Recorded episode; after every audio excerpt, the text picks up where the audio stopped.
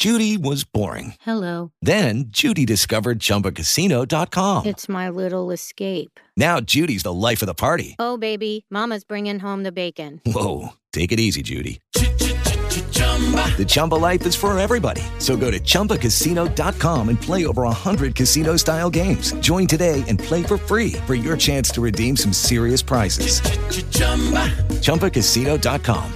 No purchase necessary. Void where prohibited by law. 18 plus terms and conditions apply. See website for details. Blog Talk Radio. First.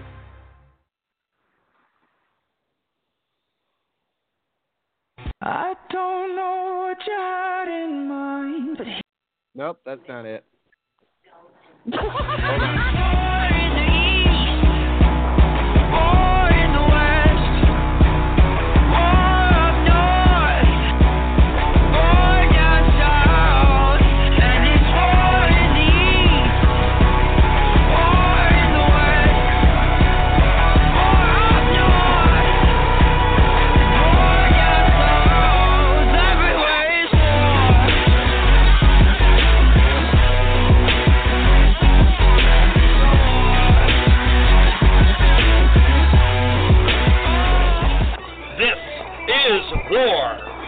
Wrestling Authority Radio with your hosts, Chaotic Katie and Sadistic Sean David. Lock and load, wrestling fans. It's time for war.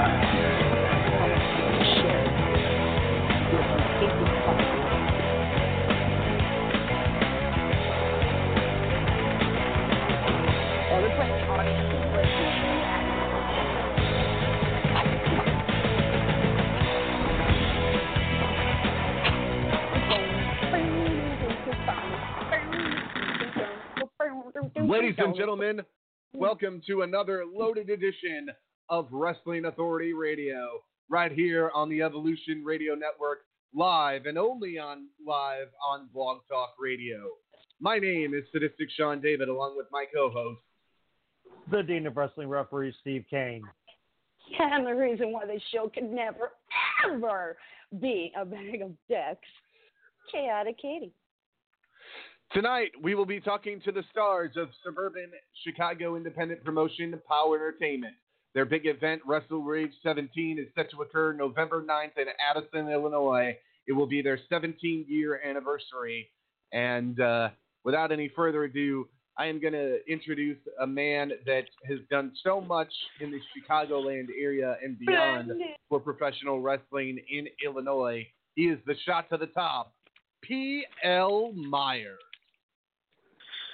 Gentlemen and ladies, good evening from Wood Dale, Illinois. I am standing outside the facility that POWW runs their events besides Fox Lake, and I said, what a better thing than come on your show and talk about professional wrestling while I'm at the building that we have these great wrestling events in Wood Dale, Illinois at T Woods, cheap plug, but T Woods Bar and Grill. Yes, that place has Uh, hosted uh, several promotions over the years and uh, looks like a great facility to hold wrestling in. And I know that uh, a lot of the events that have been held there have drawn some pretty good crowds. So, uh, yeah, that that's uh, that's one place that's on my bucket list to visit here sometime soon. Um, POWW Entertainment celebrating their 17 year anniversary. Uh, PL, I'm going to go back with you and talk about the history as much as you possibly can because before there was a POWW Entertainment, there was a Classic Championship Wrestling. Ooh. Correct. Uh, uh, that be, what happened was, as we all know in Chicago, and this is my favorite thing that you guys will all appreciate, and lady will appreciate. Chicago has, Oh, hold, hold, has hold. I a have to stop you right there. hit- I'm going to stop you What? right there. Just because I have a vagina and breasts then does not make me a lady. So continue. I was trying to. I was being respectable. That's how I was raised. Oh, with res- darling. Oh, darling. You you say you say lady. Yeah. I look around for And my he's mother. and he's a married man with a hey, he's a married man with a daughter and a grandchild. So yeah, Yes. Hey, and, hey, and hey, a son, hey, hey, and a very hey, respectful hey. son. Hey, hey, I'm So- I'm I'm so- married with a daughter and a six year old grandson. Well, almost six years. Well, see, well then I should call you Miss because I know not to call people ma'am. So see, that's how I was raised. So as as as my wife always hates being called ma'am too. So as I digress, as we know in Chicago, the history of professional wrestling is deep and rich, going back to the Bruiser and the Crusher days at the amphitheater with Bobby the Brain Heenan, and going further Ooh. into with Windy City Wrestling, with the Yes. godfather of Ooh. wrestling, Sam DeCero. And I don't use that lately, but hmm. lately people have been throwing the word godfather around. But you look at the history of wrestling, you have Sam DeCero, who did Windy City Wrestling, that had programs, that had television, that ha- had it all. And then, just like every promotion, he decided to stop doing Windy City Wrestling. And during that time while Windy City was, there was something called PWI, which was run by Sonny Rogers, and I forget the guy that owned it before, but Sonny Rogers ran it. And then when I came on board uh, in 2001, That was uh, that was uh, Terry Scholl. yeah, Terry Scholl. Terry Scholl, then it was Sonny Rogers, and then so Sonny broke off from Windy City. Then Right. all the some of the guys left Windy City. Uh, Jimmy Blaze, who is who been doing wrestling for over 30 years, and a good friend of mine. You had Rick Knight. You had Rick Rocket, Wally Wild, uh, and a whole host of others. That came, uh, John, Bur- I I don't know if John Burke was trained at Windy City, but John Burke came Yeah, and was John, doing John PWI. spent some time. John spent One some at a time. time with us. Yeah, and he went to then then they formed PWI, which then I was in the LWF, the Lunatic Wrestling Federation. So at three at one time you had Windy City, which was the WWF, as I call it. Then you had PWI, which was like WCW, and then you had the Lunatic Wrestling Federation run by Billy Wack, which was the ECW of Chicago. So you had three great promotions in Chicago at the time. Great guys on the LWF roster, um, great guys on the PWI roster, and great guys in Windy City. Some of them I've met, some of them I haven't at that time. So then when Jimmy Blaze came on board with PWI, we turned it to PCW in 2001, which was our show Rebirth, which was over Right. 900 people. You had Billy Corgan, wink, wink, nudge, nudge, was there, who runs now the NWA, was part came to see Sandman and Bill Alfonso, who thank you again, Sean, was on your show, which I talked to, and I was able to reconnect with Fonzie, who's a good friend of mine. And you know, Oh. friends are tight in that business. You know, you can They- don't throw that word around, but he's one of them that I can call Yep. up, and he's like, "Yo, Daddy, whatever you need." He actually has one of the original five PL Myers action figures. Bill Alfonso, oh, his Oh, wow. friend Jonathan Hood, and Tommy Dreamer. So Oh, so long story short, yeah, no long story short, that show in Melrose Park with over 900 people paid. We know how people like to paper buildings. That was That's paid right. 300 advance, and that and Mhm. also keep in mind at that time the Illinois Commission was defunct, so you could have a real head count. I kept a real head count because I was making sure that I tell the true numbers. 'Cause no offense, oh yeah, we had 2,000 people. No, we had 900 people there for that first show. We had Sandman, Bill Right. Alfonso, Jonathan Hood. We had Pyro inside the building. We had Coach Joe Newton, my high school coach at York High School, won 29 state championships. I was a manager for him for the 14th and 15th state championships. He saw me win my guys championship, and I gave him the belt and showed him. Said, Coach, this is what you taught me: how to act like a professional, look like a professional, and become a champion. So that night was very special to me. So Jimmy Blaze after Dream Night One, which was our WrestleMania of Chicago. I called it Dream Night because it was everyone's dream to walk out that tunnel. So at Dream Night One with the Road Warriors, Elmhurst College, Seth Oh. Rollins' very first show was watching me and Big Jack John Burke take on the Q101 guys. Jimmy Blaze, the other legend of Chicago, wrestled Sacrifice in the main event. So after that, he decided, you know what? With all this knowledge, you know, when you have too many chiefs, not enough Indians, I'm going to start my own promotion, which was fine. They started Classic Championship Wrestling. It didn't go as far as it was supposed to go, I guess, because I wasn't watching what they were doing. I had to worry about PCW and Dream Nights. Jimmy Blaze, my friend, started POWW Entertainment. And that has taken off. I mean, think about this way Jimmy Blaze running successfully besides PCW because PCW was around for 14 plus years with the biggest shows, biggest names, and no offense to Sam DeCero, he had big names, he had big draws, but when you consider the legends that walked in the PCW ring, that everyone plays with the same deck of cards. They could have rolled the dice. They didn't have Bobby the Brain Heenan. They didn't have the Road Warriors with Paul Ellering. They didn't have Ric Flair, Dusty Rhodes, Bret Hart, Kurt Angle, Mm. Sting, the Ultimate Warrior. Step in our ring. Step in our Piper. ring. Mick Foley. Piper, Piper. sorry, and I'm not trying to be. Uh, Yeah. uh, uh, you Hardy. also have Jimmy Superfly Snuka, Matt Hardy. Oh, all these oh, wow. legends. I got a I- story for and- you. I got a Oh, I got one you too. I got a good, I got a good Snuka story for you because I got hit on the head with coconut. So the thing was is that with with all the things that Sam DeCero did, that's why he's the legend that he is. If it wasn't for him, That's PCW correct. wouldn't be around. If it wasn't for PCW and setting a standard in Chicago, Jimmy Blaze learning all that knowledge, going now to POWW. POWW has run successfully in Chicago for this many years. They re- they're the only company that ran the Odeum successfully after ECW. TNA couldn't even go in there and fill the building. Jimmy Blaze That's did. correct. That's Nobody correct. else did, and he ran it twice. So Jimmy Blaze has set a standard where his guys are respectful, his guys are knowledgeable. He has some legends in his company. He has some rookies in his company. He's training the new generation the right way. So long story short, 17 years later, he's going to go do WrestleRage in Addison, Illinois, at the Rec Oh, yeah. Center.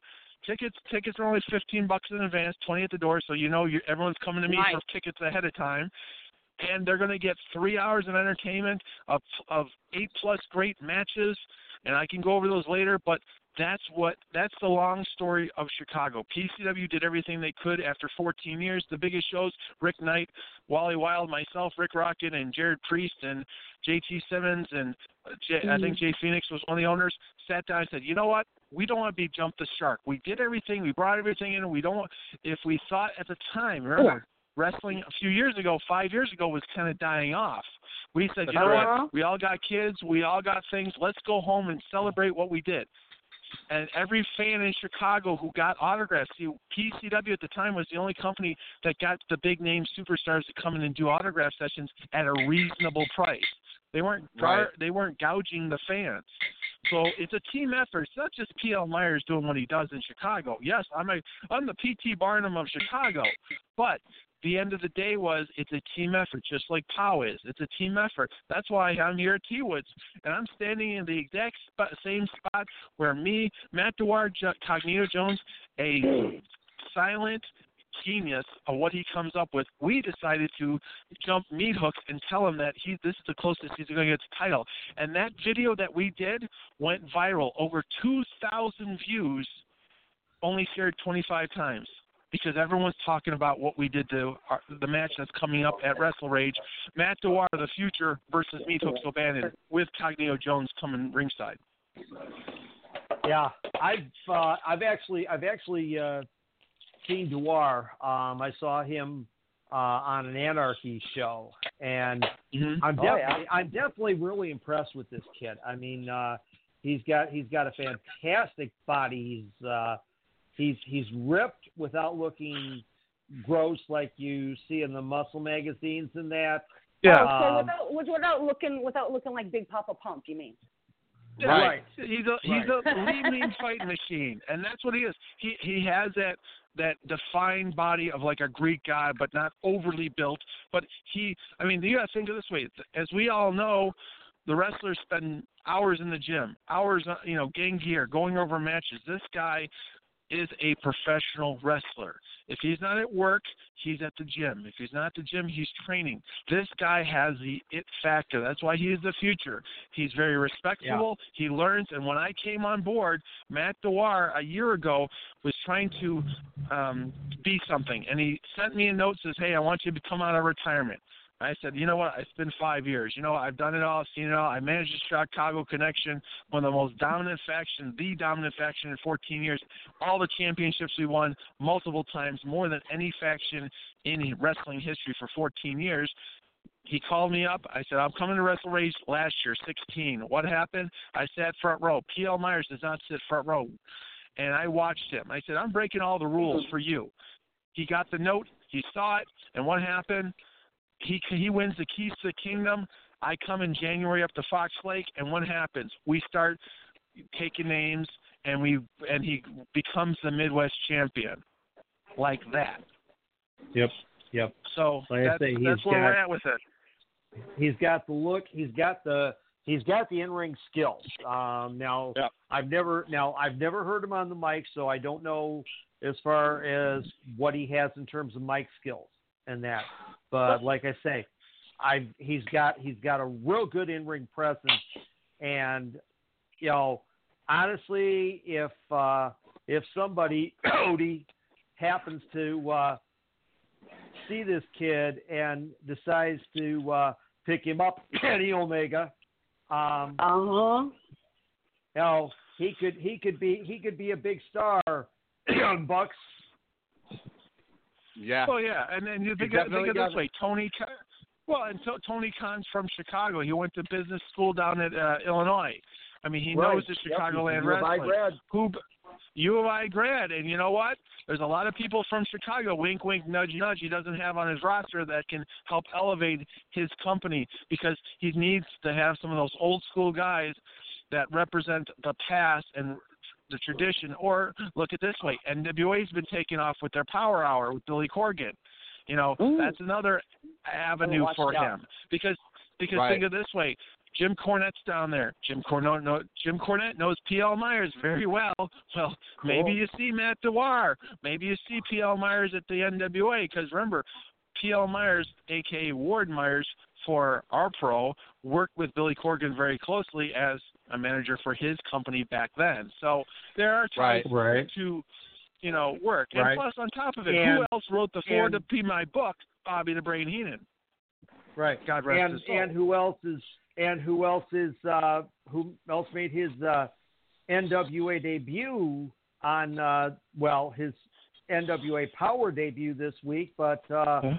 one Colt Boom Boom Cabana, Yep. Chicago guy. So Boom, so, boom. so there's a lot yeah so there's a lot of opportunities so yeah so that's what that's what it's all about it's about history of wrestling in chicago what it means to a lot of people and a lot of people are still carrying that torch and as i said that's the great thing about going to a pow show is because you get to meet the wrestlers, you get to see the legends, and you get to get their autographs. And these people hold it very sacred. Jimmy Blaze holds this business very sacred. That's why they do the mm-hmm. Midwest reunion the last the last two years because he represents Chicago. You want to get trained, you talk to Jimmy Blaze because he knows everybody, just like P.L. Myers when it comes to managers and the business and outside people. Right. Now we're gonna we're gonna take a little bit of a turn here from our main course. But P.L. Myers is more than a legend in just the Chicagoland area. In 2002, P.L. Myers made his debut for the newly formed Revolution Championship Wrestling, a company that, to be quite honest, kicked Powerhouse Championship Wrestling on its ass. Very good. Uh, at, at what age? I was- at yeah. what age? How old were you? Uh, what age? I, Uh, well, I was right now I'm 47, so no, yeah, he was no, 13. at the time. I, at the time. I was 12 or 13. Not you, Sean. yeah. Oh, Oh, me? I was I was probably Yes. 27, 28. Oh, wait, 2000. Well, 2002 almost. Yeah, I was I was in the Okay. as late 20s, early Let's 30s. see. So Yeah, because All right. because uh, around that because around that time, um, you made your uh, first appearances up in uh, Union, Illinois, for a Yep. promotion called the Universal Wrestling Association. yep, I remember Run- that show very well. That show that show has a lot of history for a lot of us.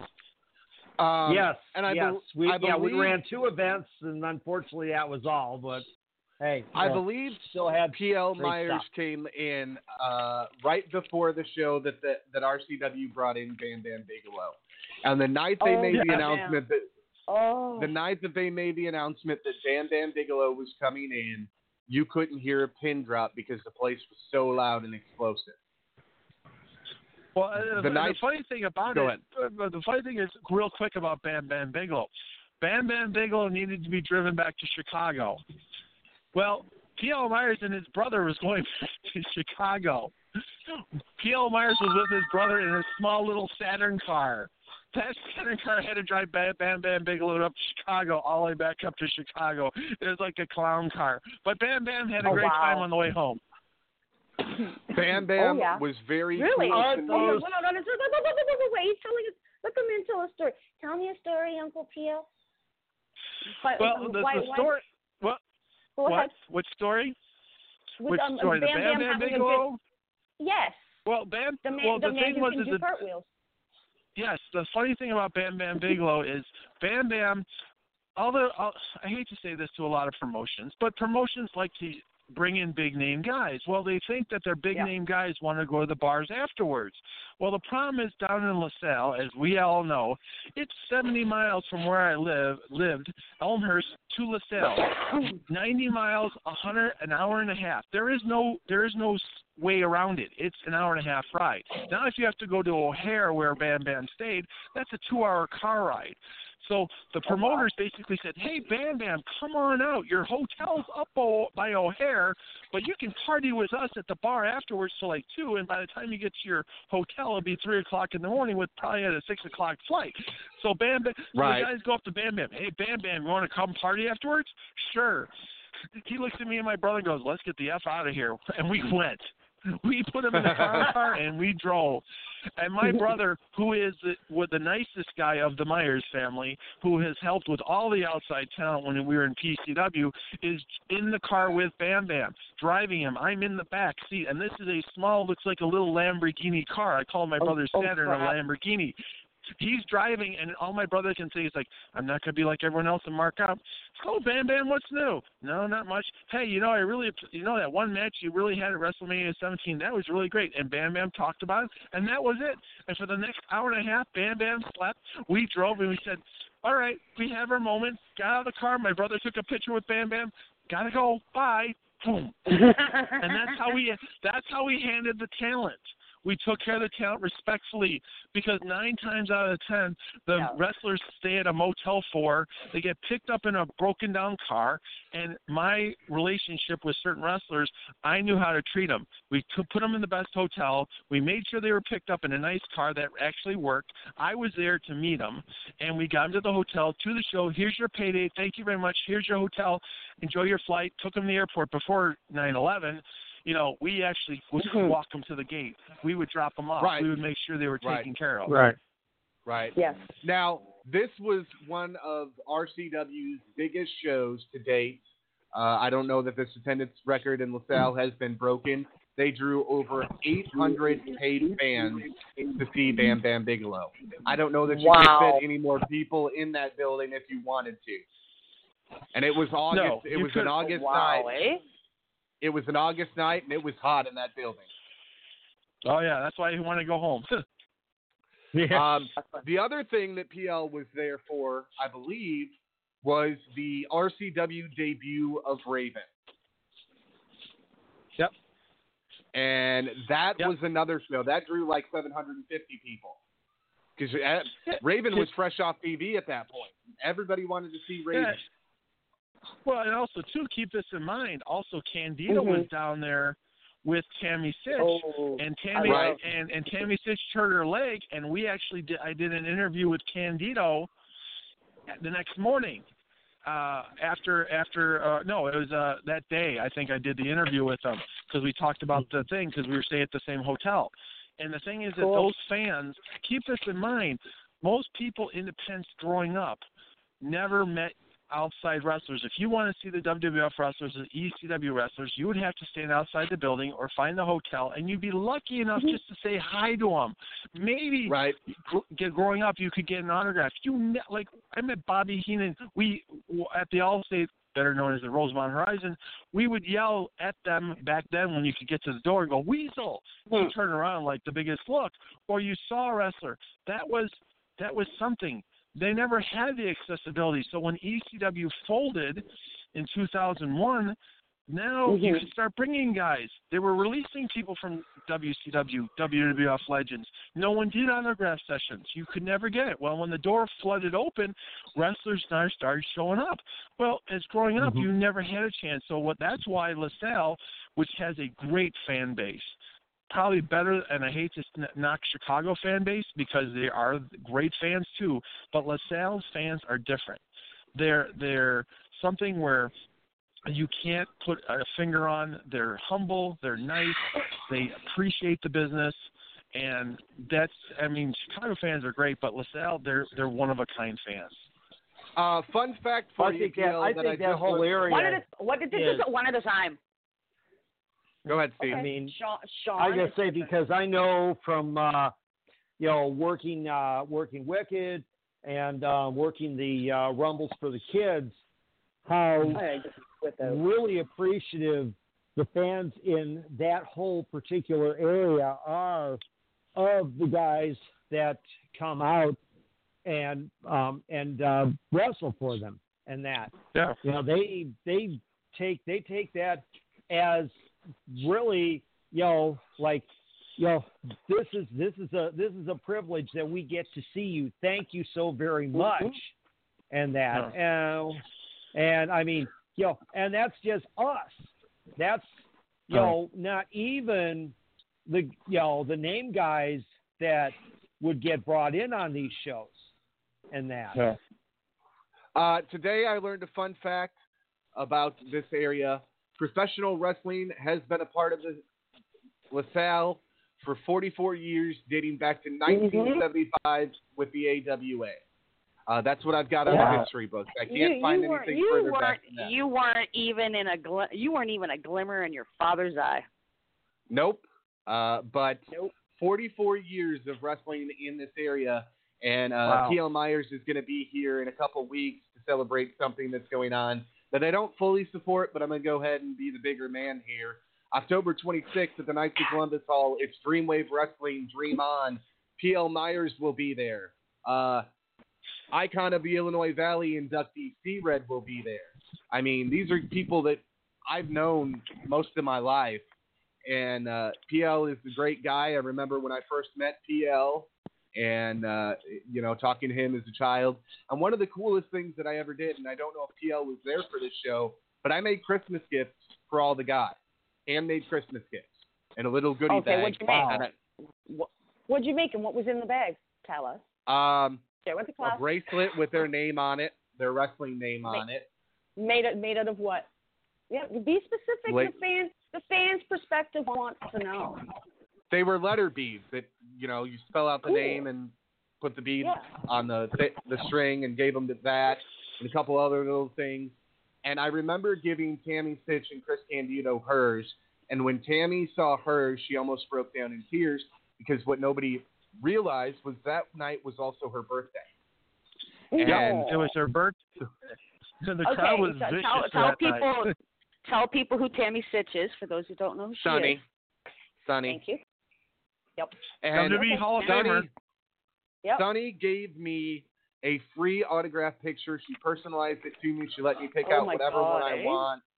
And she was one of the sweetest ladies you could ever meet. I know there's a lot of people that bad talk love her. And she's had her past, but she was super nice to me. Um, she was back up here for Dreamwave a few years ago, and I saw her and talked to her about Ed Schumann Yeah. And she had great things to say about Ed. And look, folks, wrestling here is taken seriously, more serious than it is anywhere else. Uh, we have been PL has seen Uh, people uh, uh, booed out of what the about building. Toronto? Come on now, Toronto's a good wrestling town too. Come on. Tor- Toronto's a great lit- town. You know, I I, I went Yeah. I went to uh, when I was college. I went up to uh, we did a uh, uh, trip up to Toronto, and uh, I got my official Toronto Argonauts hat, and I learned about the city, and I learned about uh, about the whole culture. You did you didn't get a Toronto Maple Leafs hat? No, Shame, 'cause shame, ti- shame. I'm sorry. I, I at the t- I wasn't cultured That's at the time was to know about different. That's, yeah, And but that's where most of the. Well, uh, uh, when I am speaking, you're not. Anyways, that is that is where most wrestling in Toronto was held. It either and, there and also or the, keep it, Ha- or and, and, Hamilton. al- you well, and also either keep to this Toronto or the mind. Hammer. Yeah. And also went keep in mind that's where the Ultimate Warrior that's where the Ultimate Warrior won his uh, title. Yeah, Yes. at um at which is now known as the Sky ACC, Dome. used to be known as the Sky Dome. Yep. April first. Yep. I was so mad at the guy I was dating because he took his brother and didn't take me. I was so mad. Uh. Yeah, we worked together much longer Um, after that. Now RCW But lasted from seriously, hold on. An hold on, an Argos hat, dude. Come on, Dude, Edmonton seriously, Eskimos. Those suck. Edmonton had a- Eskimos. Well, I didn't. They didn't have the hats for sale in Toronto. They had the Oh, yeah, they do. hat. Who who are you fooling? Where Well- did you go, man? You, if you go down Yonge I Street, went. right? Hold on. If No, you go I down was- Yonge Street, was- just past college, there there is a total sports store, and you could have gotten anything you wanted. Right beside the sports Well, I store got. I is, got. is I got huge, the Argo hat at the at the Yeah. where they played. Yeah. So that's what happened. So Um, yeah. You don't, you don't buy anyway. that's too expensive. yes. All right, we're going Uh, off getting- track here and going on the wild getting us rant. Getting Why? us Because back we're on talking track. about Toronto. Um, getting us back on track, RCW lasted Yeah. from 2002 to 2005. In 2005, it was forced to shut its doors. Uh, there were other wrestling companies that ran here from 2005 to 2009, but in 2009, uh, Mr. Jay Repsol struck lightning in a bottle again because RCW here was lightning in a bottle. Um, he struck it again with Dreamwave Wrestling, a more family friendlier style than what RCW was because RCW was very much the ECW of LaSalle. Um. There were a lot of things that they did differently, and uh, they'll be remembered for for a long time for. Um, Dreamwave has brought in some of the biggest names that this area has ever seen: Ric Flair, Bret Hart, Shawn Michaels, you name it, they've been here. And Mhm. they are coming back for their reunion show, Dream On, on October the 26th at 7 p.m. at the Knights of Columbus Hall in beautiful downtown LaSalle, as Steve Freeman used to say. Um, so that's that's coming up, and PL's got that to worry about. We don't know what PL's going to be doing that night. Uh, he's not told us. He's not given us any details. All we know is it's going to be a surprise. And um, then, you know, not even not even two weeks later from that, he will be in Addison, Illinois for POWW Entertainment, WrestleRage 17. It's the big night for POWW, and uh, he's gonna. You've got a couple guys you're managing. Uh, you're you're managing Matt Dewar against Meat Hooks O'Bannon, and then you've got uh, Mhm. Dr. Jeff Luxon and his tag team partner teaming up, and you're going for some tag team gold from what I remember. Well, actually, actually, what's happened is that Dr. Jeff Luxon, a veteran, uh, a great guy, is tagging with Dave Rydell, another veteran of the Chicagoland area, and we're going to be taking on Joey Cece and his nephew, an amateur wrestler named Joey Areola. It's not for the tag belts; it's just there to put a put them in their place. Because see, what Right. happened is we were wrestling Joey Cece, and then all of a sudden his nephew decided to get into our my business and you know Dr. Jeff's business.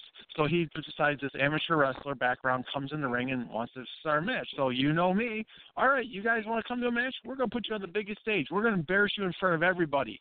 We're going to bring the body bags because Dr. Jeff Luxon doesn't worry about bringing like stretcher, you know, those straitjackets that take you to the insane asylum for even signing up for this match. He's going to put you in a body bag because we're going to make sure that his nephew, his career is dead before he even starts. And Joey CC is kind of like Old Yeller. We're going to take him in the back, put him on Oz Mesri, and say, you know, you might be the pit bull back in the day, but today it's Dr. Jeff and, you know, Dave Rydell's day, and that's the tag match I'm having that night. But the tag champs will be in action that night. They are going to be, uh, you know, n- they call them noise and booze and tattoos. The champs versus Chris Cairo and a mystery partner for the belts.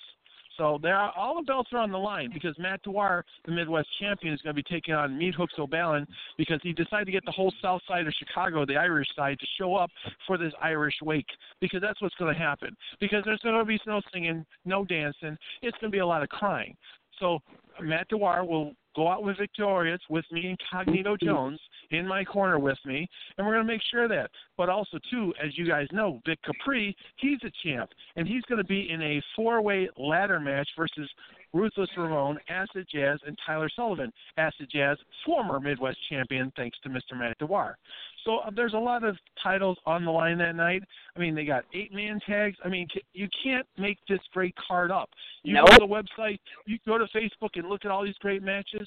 These guys put their heart and soul on it. I mean, you even got the guy coming up later tonight. You got Mr. Joey. Roth versus and Trog versus the, you know, Trevor Blanchard. Need I say more? And his son, Kyle. You know, it's you know, you see. your- I mean, when you know, you know, you go outside and you say, "My dad can kick your dad's butt." This is the first time where it's going to happen. Where, no, my dad can't kick your butt. I have to do it. Well, Trevor Yeah. Blanchard, a wrestling legend in his own right, uh, I believe wrestling Oh, back from the early 1990s. Yeah, Um, and and that and that's and that's what makes the great thing about POWW Roster. You have, I mean, think about it this way. I mean, you got all these other. I mean, you got the Revolution with Jimmy Blaze, Eric Freedom, and the Trainwrecker versus the Outlaw Saints, Dave Storm, you know, you got, uh, GQ Cannon, and I mean, and his partner. I mean, and uh, well, along with Jenna Monroe. So the Outlaw Saints. I mean, these are the great matches you can't. Legends, rookies, you name it, you got it. This is the place to be. PL, I want to sidetrack for a minute to talk about uh, Yeah. what's happening in the wrestling business as a whole right now. We have Yeah. a resurgence in the professional wrestling business with AEW, with the NWA back bursting back onto the scene, with MLW going to be on pay per view from Cicero Stadium next month. I Yep. mean, talk to us about what this means for the business, uh, because, like you said earlier, five years ago, business wasn't booming like this. No, I, I think the thing is that unfortunately, this is something too. The le- it's like we're all the old men's on the porch, and that's what it is. Because Yeah. wrestling isn't what it used to be. We all grew up like if you said, "Give me a tape from the NWA Saturday Night 605," give me one of those, or the last 10 years of WWE, I'll take the 605 show. That's how I Right. grew up. I grew up on guys, wrestlers that look like wrestlers, passion. You, they weren't reading, they weren't actors. They w- spoke from the heart, as Bobby Heenan said. And no offense, I hate to pull back the curtain, but Oh, they never good. said it was fake, but we never said it was real. And that's what Bobby Heenan and those guys did. They made it look real. They made Mhm. it where you had passion. Those fans filled stadiums. They were on their hands. The resurgent is chasing the same piece of cheese because the problem is, what are they doing to get the next generation to come on board? Because I hate to say it, all those AEW fans, they're all the Ring of Honor fans. They're all the fans Mhm. that are, are trying That's to right. be the anti WWE people. You know, you look at Billy Corgan's group, NWA. That brings in same type of fans, but they, they're like the anti WWF fans because everyone's Mhm. got stale. That's why NXT W, NXT has succeeded because their style of wrestling is kind of like the Ring of Honor style. Yeah, yeah, That's what because those it's not fans Vince. want. It's it's, It's not, not so much Vince, and- anti WWE. It's not Vince. Yeah. It's Paul Levesque. Oh no, it, and It's that's Triple yeah, H. and that's yeah. and that's what it is. So when you look at that, the resurgence of wrestling, yes, it's resurged in one way, but if you look at the numbers, you don't have the same Mm-hmm. amount of people watching wrestling. So yes, there's Oh, a no. resurgent, yes, but But you know, But that, okay. But you know what that brings me to? You sit there, and Yeah. actually, I watched it on Raw, and you know how they said, "Oh, we have more viewers than this show, and we have Yeah. more viewers than this show." Yeah. And you know what? You're so full of shit. No, you didn't. Well, the thing is, You know? no, because the thing is that you got to do people go DVR now. They watch and they fast Yeah. forward. They're not. Are they actually sitting Yeah. home and watching both shows? No, they're oh, Or they're doing other things. They're streaming. So the thing is yeah, that you're worldwide. the big the big thing is just like Chicagoland wrestling, just like the resurgence of wrestling. Yes, there's a lot more players, but they're all pulling the same fans in. They're not going out to recruit new fans. They're, I mean, yeah, you have action figures. The kids don't play with action figures. The adults uh, save them to get them signed. The the philosophy is different. So if you if If you want to get it, you need to you need you need to have a reasonable ticket. You have to get those young kids to want to say, "Mom, bring me back next time." I mean, we we live in a society Right. where we- we're we're too worried about Facebook. We're too worried about playing games in our basement downstairs. You know, for hours upon hours. Talking to people, we don't connect anymore. So the business has changed. Right. Yes, there is a resurgence of wrestling, but the problem is is that it, are they are these people full time wrestlers? No. Look at this way: AEW has full time contracts with health benefits. That's great. How long is Mhm. it going to last? Billy Corgan's right. group, WWE. great company. W, yeah. yeah, Yeah, yeah, WWE. WWE I, has I was no benefits. No benefits because No, they're they're paid they're paid contractors. Yeah. Yeah. and and this and this Yeah. is a true We story. I was told by week. yeah, I was told by a referee. They go, P.L. Myers. Okay, Vince McMahon signs you tomorrow, right? To let's say a hundred thousand dollars. First of all, they're not going to pay that. Now, No. at the hundred thousand dollars, they take out thirty percent off for taxes. Well, that's seventy thousand dollars. That's a lot of great money. Take the travel expenses that I got to pay. I have no Mhm. health benefits. I'm making less Rent. than my real job, and Vince McMahon can cut me within 60 days or six six months in my contract. and cut me. Oh, I got an action figure, and what happens? I was on WrestleMania. Okay, where do you go from there? I have no future, no nothing. I can go do some wrestling conventions. That's it. So the thing is that the business has changed. There's no protection anymore. AEW is Right. great as they do have health insurance, but yeah, there's more companies. But even look at this way: Ring of Honor. Look at Impact. There's Impact is too. coming to the is coming to the Odeum. Are they sold out? MLW probably sell out a thousand people tickets because their tickets are ten bucks. So the Yeah, big one- picture, one- the another big thing- yeah. back to people getting hurt. The one, the one thing I want to mention that, um, and and the boys will back me up on this and remind me who else was on the show. But the night we had Bobby Eaton on, by the way, I Yeah. only got about seven words out of Bobby Eaton. Nobody told me he didn't really talk. Anyways, we Yeah. were talking that night. We were talking about injuries and how back in the day it was basically okay. Do you remember hockey before the goalies had to wear helmets? Before the players had to wear helmets? Back then, Yeah. no headshots, no headshots on the goalies, no head, no headshots really on the players. Okay. Yeah. Now, and they were saying we tried our best not to hurt each other. Nowadays, it looks Yeah. like they're trying to take each other out, trying to like they're kicking Well, each other off the ladder. Do you know what I mean? Well, that's what that's what that, well that's what Bret Hart said. Bret uh, Bret Hart, who we had at Dream Night twice, biggest biggest draw, and we had over fifteen hundred people to see Bret Hart. And the thing is, Bret Hart, we were at dinner and he goes, you know what? I didn't go out to hurt people. I didn't hurt anyone. Yeah. That's my Yeah. credit to my thing. Nowadays, everybody Mm-hmm. hurts everybody because they want that spot. It's they can't tell a story in the ring spot. anymore. They have to high spot, high spot, high spot. So Mhm. overall, the business, like one, one of yes, yeah, it's yeah, it's Yeah, great to my- see the one business the- grow. the one of the things I'm hating right now, injury wise, Yeah. which also reminds me of hockey. They're trying to trying to get people to stop um, cross checking them from behind. Is one on the apron when they're slamming their backs, like their lower backs Yeah. and their and, and their necks off the side of the apron. That drives me nuts. Yeah. Uh, and also off the barricades. That drives me Yeah. nuts.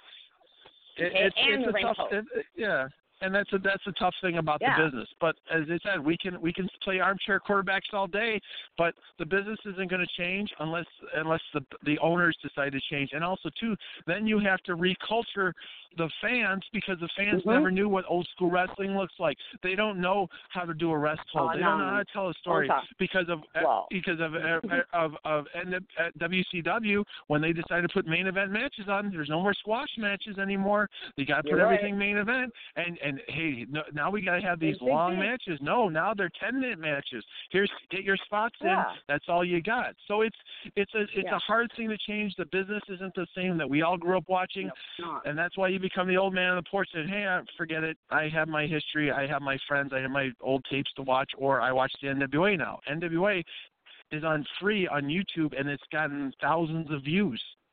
Exactly. Yeah. Yeah. Um, PL, So- talk to us a little bit about the importance of promoters in the independent scene attracting new fans at all times because there's a lot of people in independent wrestling that get complacent with the 300 people draw and don't see the potential to go from 300 to 500. Well, the the, the, pro- the problem is, I hate to say, like this goes back to the same point. We're all dra- dragging after the same piece of cheese, and that's what it is. No one's, no one. The ticket prices are sometimes too high. Now, WrestleRage, the reason why they're higher is because it's their anniversary show, and they stack the cards. You're gonna get your money's worth. But besides that, most shows are either priced out. Guys don't flyer. Guys don't promote. No offense I'm on I'm on the show. What am I doing? I'm cutting for promos. What does it cost me? I'm coming on radio shows. What does it cost me? Nothing. Yeah. And I get the Exactly. word out there. Guys, most guys and girls don't know how to promote themselves. No offense. If I said tonight I'm going to have a match against Sean Hubbard in LaSalle, right? I'm a manager. He's a wrestler. Why is that Mhm. match I'm going to draw the champion? Because I know how to promote. I know how to tell people about it. I know how to put myself over. I know how to put the match the over. same- You don't say, "Well, reason, Sean." yeah. uh, Yeah, and that's what that's what the thing Yeah. is. So nowadays, promoters have to understand society is different. We have soccer moms. We have kids that play downstairs on their basements. They'd rather watch Netflix. They'd rather go get Redbox. They don't want to go out anymore. Oh, How do you draw them in? And the thing is that how you draw them in is that you you have it's a slow process. You have it's not a marathon, it's not a sprint, it's a marathon. You got to build your fan base up and it takes time. You have to invest. You have to spend money to make money. You can't just put wrestling on the building, they're going to show up. It doesn't matter if I say I got Hulk Hogan tomorrow. If I don't promote the right way, I'm only going to draw a 1,000 people instead of 2,000 people.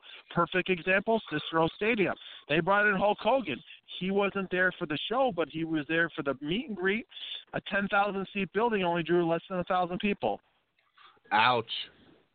Mm. Um, yeah, that's that's the thing, and we were talking about this just a couple weeks ago. PL, nobody does posters on telephone poles anymore. Yeah. No, no, no, they don't. But but the thing is that it takes it takes a while. Like like for this upcoming show, I got flyers in my hand. They're double sided. You can see the color. You can see you can read it. They got posters and banners uh, all over all over this area in Addison that Jimmy Blaze has been putting up. He's investing the money and the time in the show to make it work. So that's what he has mm-hmm. to do. And his boys are and the, the boys are flying. The boys are promoting. Why? You have to be able to promote yourself. You have to make those fans want to come out and buy your show and be there. Absolutely. Yep. And you get some of these guys So- in wrestling now that are like, "Hey, I want this amount of money," and it's like, "Well, how many Yeah. people are you actually going to bring to my show?" Because if you're not bringing and in pro- at least, go ahead.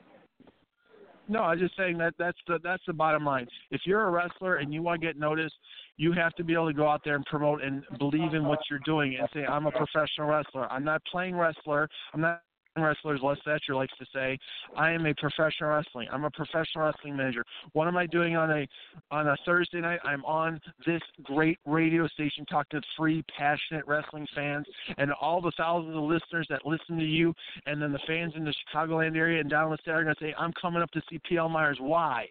Because the match means something. So Yep. that's why that's why it works.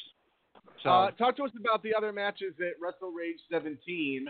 Um, and you know, there's there's been a lot leading up to this. Obviously, you guys jump being Meat Hook and the thing with Dr. Jeff Luxon. But uh, Okay. one guy I want to talk about real quick, Eric Freedom. Eric Freedom Yes. has been wrestling since what, Steve? Like 90, 89, oh my 90? gosh, at least, Uh, at least, yeah. There's there's a guy that made a huge impact down here. I mean, he was Yep. Uh, there's footage And him on YouTube at the at the Peru Mall where the Peru Mall was at standing capacity around the ring because people wanted And- to see wrestling. Yeah, and he and that's another guy that I've learned so much for, and I respect so much, Eric Freedom, because he cares about this business. He's respectful about this business. He cares about the fans up in Cadillac, Michigan, where he does his shows. And if you're up in that area, you need to go check out Freedom because if you're passionate about wrestling like he is, a respectful guy, a respectful locker room, that's where you go. Absolutely. Uh, you know, you've got some great matches scheduled on uh, WrestleRage 17, but there's also going to be a big guest there that we didn't mention at all tonight so far, and that is the War Machine Rhino will be in action on November 9th for WrestleRage 17. I love Rhino. He's a Act- sweetheart. Actually, well, actually, uh, to mo- to the people out in Chicago, Rhino will not be able to be at WrestleRage due to the fact of his contractual Impact. obligations with with Impact. So Yeah. Rhino won't be there. That's why the card is stacked the way it is now. Because when Ro- we found out from Impact that Rhino was unfortunately unable to make it because of the success of what you know, he popped up unexpectedly Yep. he signed a deal with POWW before his big Impact thing, and unfortunately, Impact said we're sorry we have to. We need Rhino for these upcoming shows this weekend. Gotcha. Mm. Well, that does suck, but I know POWW does have Huh? some tricks up their sleeve. It'll still be a great card from Jimmy Blaze Rhino's great. And- Rhino's awesome. I love that. and that all of the great talent that's going to be on that show. And uh, look, if you're if you're listening to the sounds of our voice and anywhere in the Chicagoland area, you've got to get your butt to Addison, Illinois on November 9th for the big event, WrestleRage 17.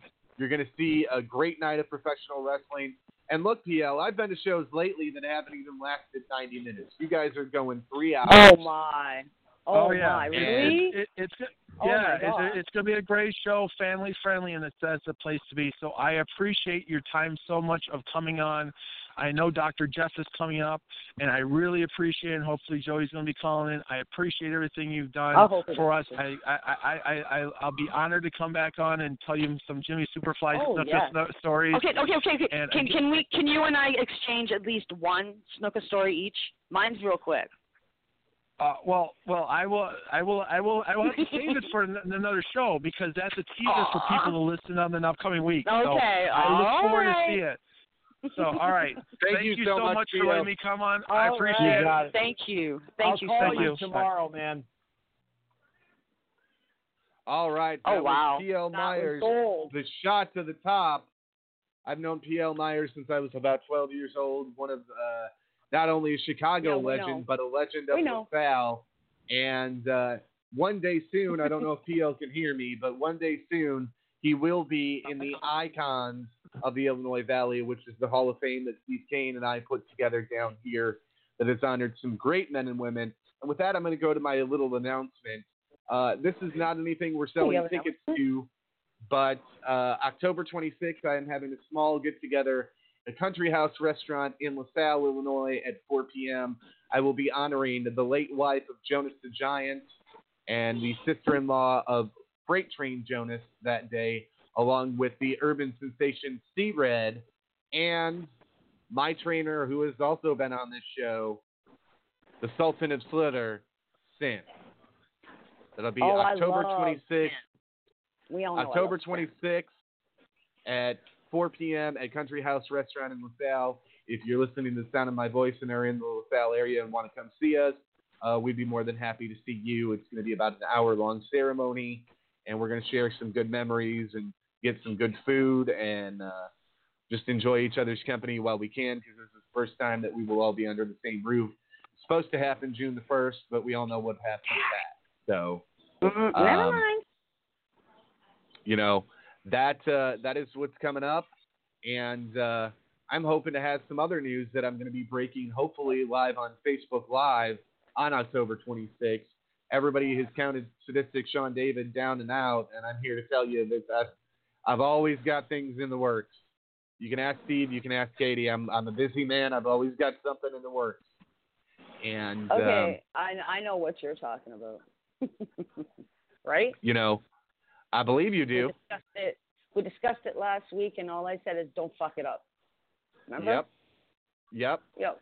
So there's there's a lot going on with me, and uh, you know uh, I'm here to tell people the RWF is not dead.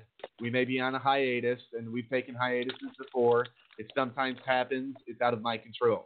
Shit happens. But but I have not given up on bringing wrestling to this area, and that's all I'm going to say about that. Um, so um, I'm, I, I have much love for the fans here in LaSalle. Growing up here was an honor, and being able to work in this area was even more of a privilege.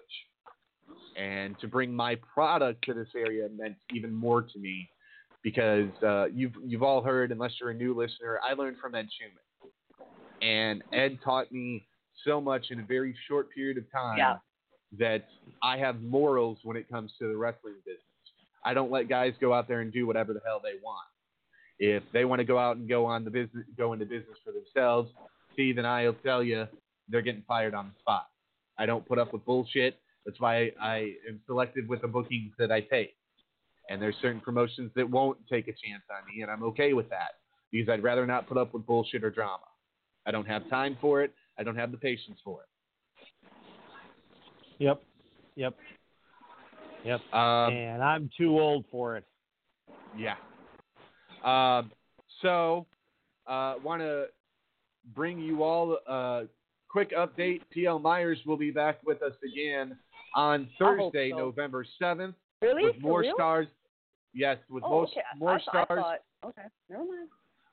with more stars of POWW Entertainment, and uh, we will be talking about that Saturday's event on November 7th. On November, uh, talking about the November 9th event, November 7th, and we've got some other things in the work. There's a couple uh, guests that I've been talking to, uh, one of which shocked me and uh, messaged me this afternoon, and I'm not going to say who, but all I can Fair say enough. is they're a Memphis wrestling.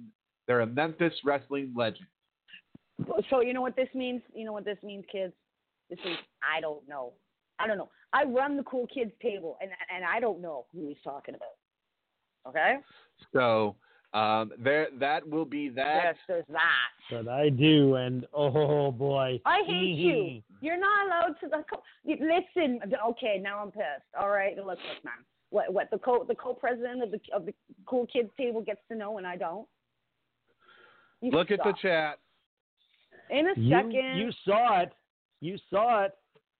oh, Yep, very we nice. talked about it earlier this Yeah, well- afternoon. Well, how much coffee did I have in me? Hopefully All enough right. by then. Jeez Louise. Well, actually, It was I like switched. I've, Four I've switched o'clock them your time. Okay, well, um, four o'clock. I think I was um otherwise in, engaged at that time. I wasn't. I okay, was, that's not. we don't need to know anymore. I wasn't doing that. I was watching TV. Darn it. oh my Yeah. God.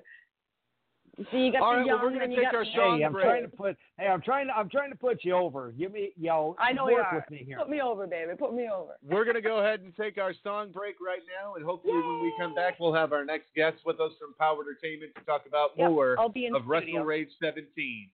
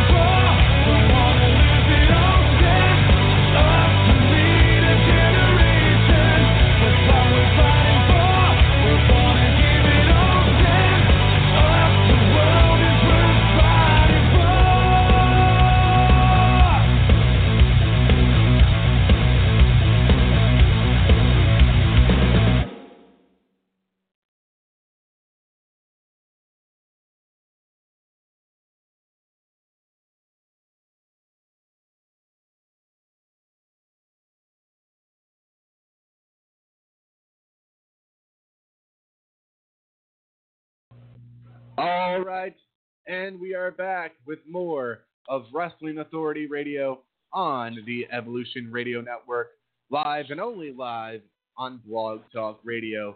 I am Sadistic Sean David, bringing you into hour two of War here on the Evolution Radio Network. And tonight we're talking about POWW Entertainment, WrestleRage 17. It comes your way November 9th in Addison, Illinois.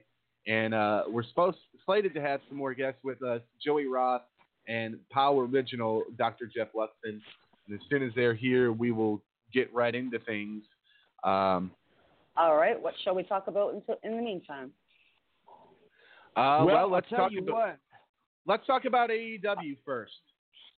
Oh, Well, yeah. actually, actually, actually, actually, though, Sean, there's some news that broke earlier today that um, is very, very interesting because it uh, looks like uh, somebody might be gone that um, we haven't Oh? seen for a while. But Who? um, well, it seems Alicia Fox's profile has Oh, no. been moved to the alumni section of WWE.com. Oh my shit! Really? Yes. Now, of course, the big thing Wow. with, Can I have with hat? this, yeah, really, that uh, I big hat. tall uh, captain's hat of hers, Oh yeah. my God, yes. oh, I Um, want those hats. but uh but see the but see the funny the funny thing is this um with uh with her situation she was um the uh person who is the reason that Arn Anderson got fired by oh, WWE. for real? Oh, really? Yes, because because she is the one who um, was had showed up at a house show, apparently under the influence, and Arn still let her work, and so that's why that's why he got uh, he got canned. So Shoot. Okay, people, Yeah. you can't be messaging me while I'm on air. No more. And and Yeah. it's, it's just uh, don't don't worry, Ad. It's not you. Somebody else. and it's not Bill. right, right. So Okay, go ahead. Um, oh, oh, here's here's another here's another thing. Um, Seth Rollins has been pulled from the Team Hogan versus Team Flair five on five tag match what? that's uh, going to take place at Crown Jewel in uh, Saudi Arabia on October 31st. Ooh, ooh, why? There goes all that. Yep, yep. Um, so, yeah. So right now, um, the now the one thing that we do know is that uh, Rollins will be defending his title against Bray Wyatt in the Falls Count Anywhere match, um, as had been announced on Raw. Now, in terms of uh, the uh, Flair versus Hogan match, so far now the only people on Team Hogan are Ricochet and Rusev, Oh, while on Team Flair you have Lashley, Orton, Nakamura, and Corbin. They're gonna have to get a new team leader or whatever Seth was. Yeah, he was. Yeah, he was That's like the supposed to be Damn. the captain Damn, of the Seth's team. So, See, people gotta stop messaging me. Stop messaging me. Stop it! Stop it! Stop it! Stop it! Hold So- on a second. And another queue, and another big and another big thing that happened um, today. New Japan, their well, their uh, their uh, parent company, uh, uh, Bushiroad, has. Sorry. All right. but uh, Bushiroad, the uh, parent company of uh, New Japan, has purchased the Japanese women's promotion Stardom, which WWE had an interest in at one point and tried to pick up. but also at the same time, and this is a this is another big thing on that. Um, one of the Stardust, one of the Stardom uh, champions is none other than Bea Priestley, and Bea Priestley is of course also part of AEW. That's correct. Now, what's the what what's the difference with that? New Japan does not have a working relationship with AEW. So, does that mean that Bea Priestley is going to be told you can work for them or you can work for us? Now, that's there's you know, it's sort of it's sort of like the whole thing with the uh, um, Mike Bennett uh, contract release. Mike Bennett was was oh, posted that he had asked for his release, but there is nothing in any of the reports about Maria asking for her release. That's correct. I know, right? So, all right. With that, Hmm. we're going to go to our next guest. He is. Hold on, I got. a- Let me let me do something first. Hold on, let me do something first. Let's start doing this every time. Play you, darn it, play you, play play. There you go. We have a guest. Ladies and Mhm. gentlemen, this is CCW and POWW original. He is Dr. Jeff Luxon. The doctor Hey is in. how you doing? We're doing great tonight, Jeff. How are you? Hey Thank Jeff, you for how's joining it us. going, brother? Doing good. Doing Thanks good. for coming Thanks out, for Jeff. having me on. Thanks for having me on. It's Uh, great to have you on. Jeff, Hey. Thanks for coming you're out. probably uh, you're you're rather new to our listeners. Talk to us about how you got your start uh, in professional wrestling all those years ago. No, Yeah. absolutely. So uh, I did a little wrestling through high school, and then uh, this would have been the late '90s, before all the uh, wrestling school boom, and during the Attitude Era, ECW era. Um, I ventured out from living in Grayslake, Illinois, and I moved out to right outside of South Philadelphia into the border of New Jersey, in Paulsboro, New Jersey, where I trained at the Monster Factory under uh, the original school with Larry Sharpe. Danny Cage, who's the trainer now, was actually a student when I was there. Wow. So that's where I began was uh, at the Monster Factory, in New Jersey, and I actually started on the East Coast, even though I'm from Illinois. Hmm. So out there, I got to wrestle a lot of guys from the original ECW, like the Pitbulls, Sandman, uh, Oh.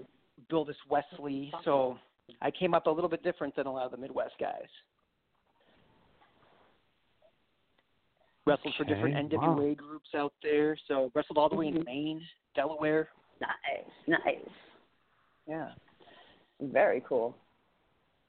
so yeah, from there, uh, you know, I got to do at the time wrestling was real hot, so there was a lot of uh, a lot of news media always running around Monster Factory. Did stuff with MTV, Rolling Stone, Newsweek, uh, different Fox affiliates through like Miami, Las Vegas, Philadelphia. Uh, just did a ton, a ton of stuff for A and E. So Mm. and then from Sounds there, like you've I, been very busy. Um, talk to us about when you first came to CCW. So that would have been so I left New Jersey. I came back uh right here in Illinois where my hometown is, uh Grayslake, like I mentioned. And uh I ran into um Sonny Rogers and I started talking to him, talking about the Monster Factory and he uh pointed me in the direction of CCW. So I uh joined aboard CCW. That was a classic chan- championship wrestling at the time. Right. And uh, from then, I went on and had a perfect record, and eventually Ooh. captured the heavyweight title from Gold Eric chip. Freedom. Good old Very Eric. nice. What a legend. I know who Eric is. No. Yep. So then I had a good run with the uh, championship there for CCW. Uh, had a really hot rivalry with uh, Ruff Crossing, who I'm sure we all know in the Midwest here. Oh yeah. yeah. So yeah, I I've would say worked I with don't. him quite I'm, a I'm. Canadian. I'm Canadian. Sorry, I, I Oh, you know, okay. say no, I do not know. I, I've wrestled, but I'm I've from in Toronto. Canada. I Where in wrestled. I wrestled in Windsor. Oh, good. There's a good wrestling Yes. in Windsor. Yeah. Yes, yes. I actually trained with Scott D'Amore uh, at the Can-Am Wrestling School, right over the border of Detroit into Windsor. Oh So I my for gosh! I worked with Scott back Well- in the day. Jeez, well, if- if when you're- Windy City go to Ohio. If if you if you're Oh, ever okay. in Toronto, uh, if you're ever in Toronto, look up a company called uh, Smash Wrestling, and also look up another company called uh, Greektown Wrestling. Um, yeah, we got right. some good wrestling I- here. Yeah, I'll have to check it out. yeah, yeah. Yeah. Okay, continue. Yeah, uh, I'm sorry. From there, I uh, uh, eventually, you know, that long feud with Ruff Crossing, um, we actually, I know WrestleRage 17th coming up here November 9th. Actually, years ago, uh, we main evented WrestleMania or WrestleRage 3 uh, in Elk Grove, and uh, the main event was Ruff Crossing and myself, and uh, that's where he finally gave me my first defeat and took the championship for me for his first title run. And uh, from there on, I kind of, you know, I thought it's time to move on. So I left CCW, and that's that's when I headed to Canada, and I eventually headed down to hmm. Orlando to wrestle for TNA. I love. Can you say Canada again? I love how you say Canada. Just a little Canada? something. Yeah, Canada. You said Canada. it was great. Sorry. I'm in an extra good mood tonight just because we had a hiatus of not having any guests for a little bit. Why it doesn't even Okay. matter. It's not important. So to to have people other do you have people other than my usual boys, you know, my family. Well, you know how that can be. It's kind of like Thanksgiving dinner sometimes. So to have other people Yeah. to uh have adult time with is is really cool. Boy, Get to hear some new I stories. feel so I feel so insulted right now. Jeez. Oh Right? my goodness, I love old man, young man. I love your stories. But lately, it's just been us, and and you know, we've just only been talking wrestling. We haven't had other people come in and talk about wrestling.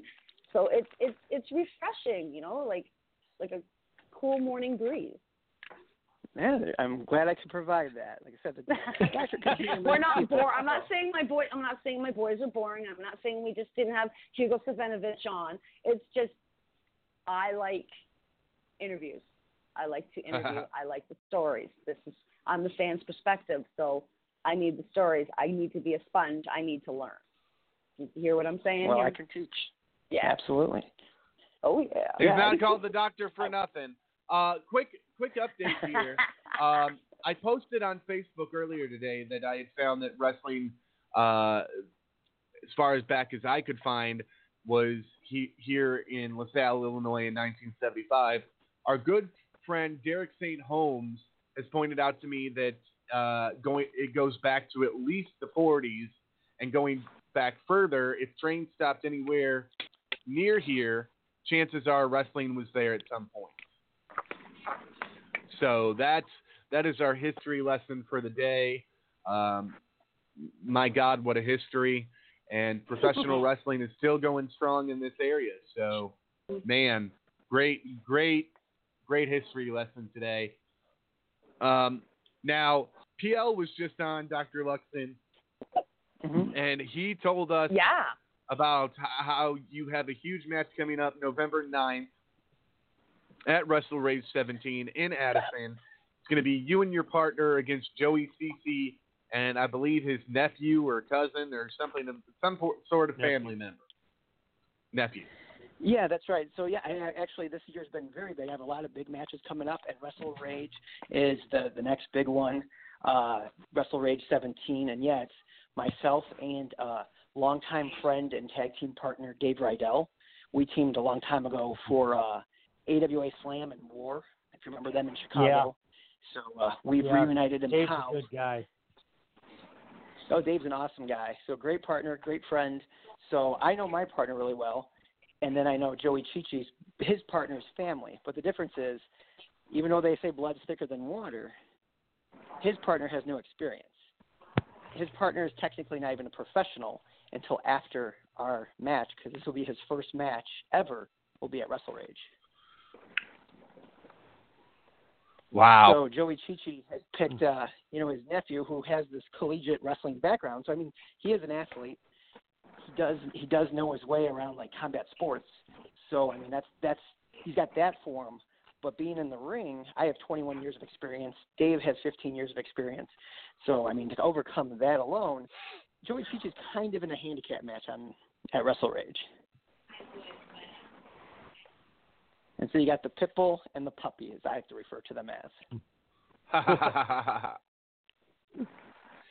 it sounds like it's going to be a great show. This is this is the 17 year anniversary of CCW slash POWW, and uh, you have been a part of a lot of that history.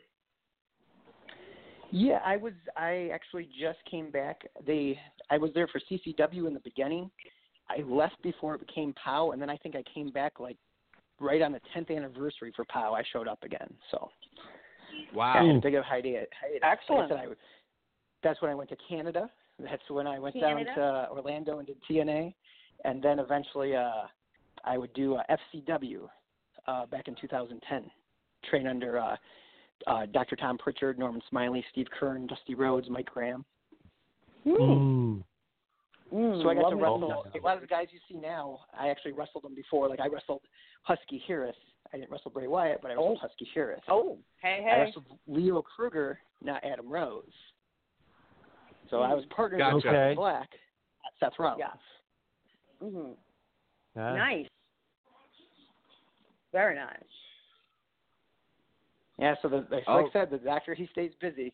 We got WrestleRage coming up, and then I'm I'm all over the place. I'm all over the Midwest. Uh, October 26th, I got Great Lakes Chan- Championship Wrestling with Dave Hero. Uh, it's ladies' night, and it's myself and my longtime partner Ryan Cross defending the tag team championship against Jake O'Neill and Mr. Three Percent John Hudson in a no DQ match. Then we have November with WrestleRage, and then in December for SSW, I'm actually wrestling Tito Santana, where I've made it my mission. Oh, really? yes, I love yes, Tito and Santana. He's one of I've my never met Tito ever, ever, ever. I want I've never to. met Tito Santana, but Oh, I have he's a great guy. I myself- worked.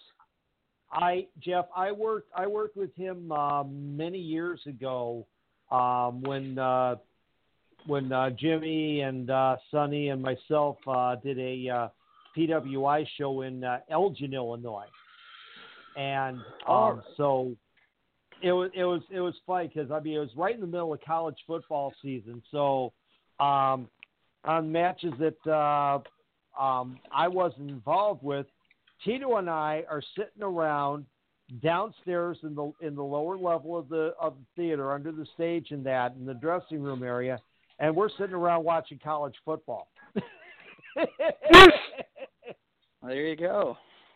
oh man, it was it was great. It was great. It was great stuff. He's a he's a super he's a super nice guy. You will have a great time with him. Seriously. He's one of Yeah, I, I kind of one of, I of feel the like I'm kind one of of a vessel. Oh, Mhm. go ahead. One of the first one of the first matches I ever saw, as a matter of fact, was Randy Savage and Tito Santana, and that's when the Savage took the Intercontinental off of Tito.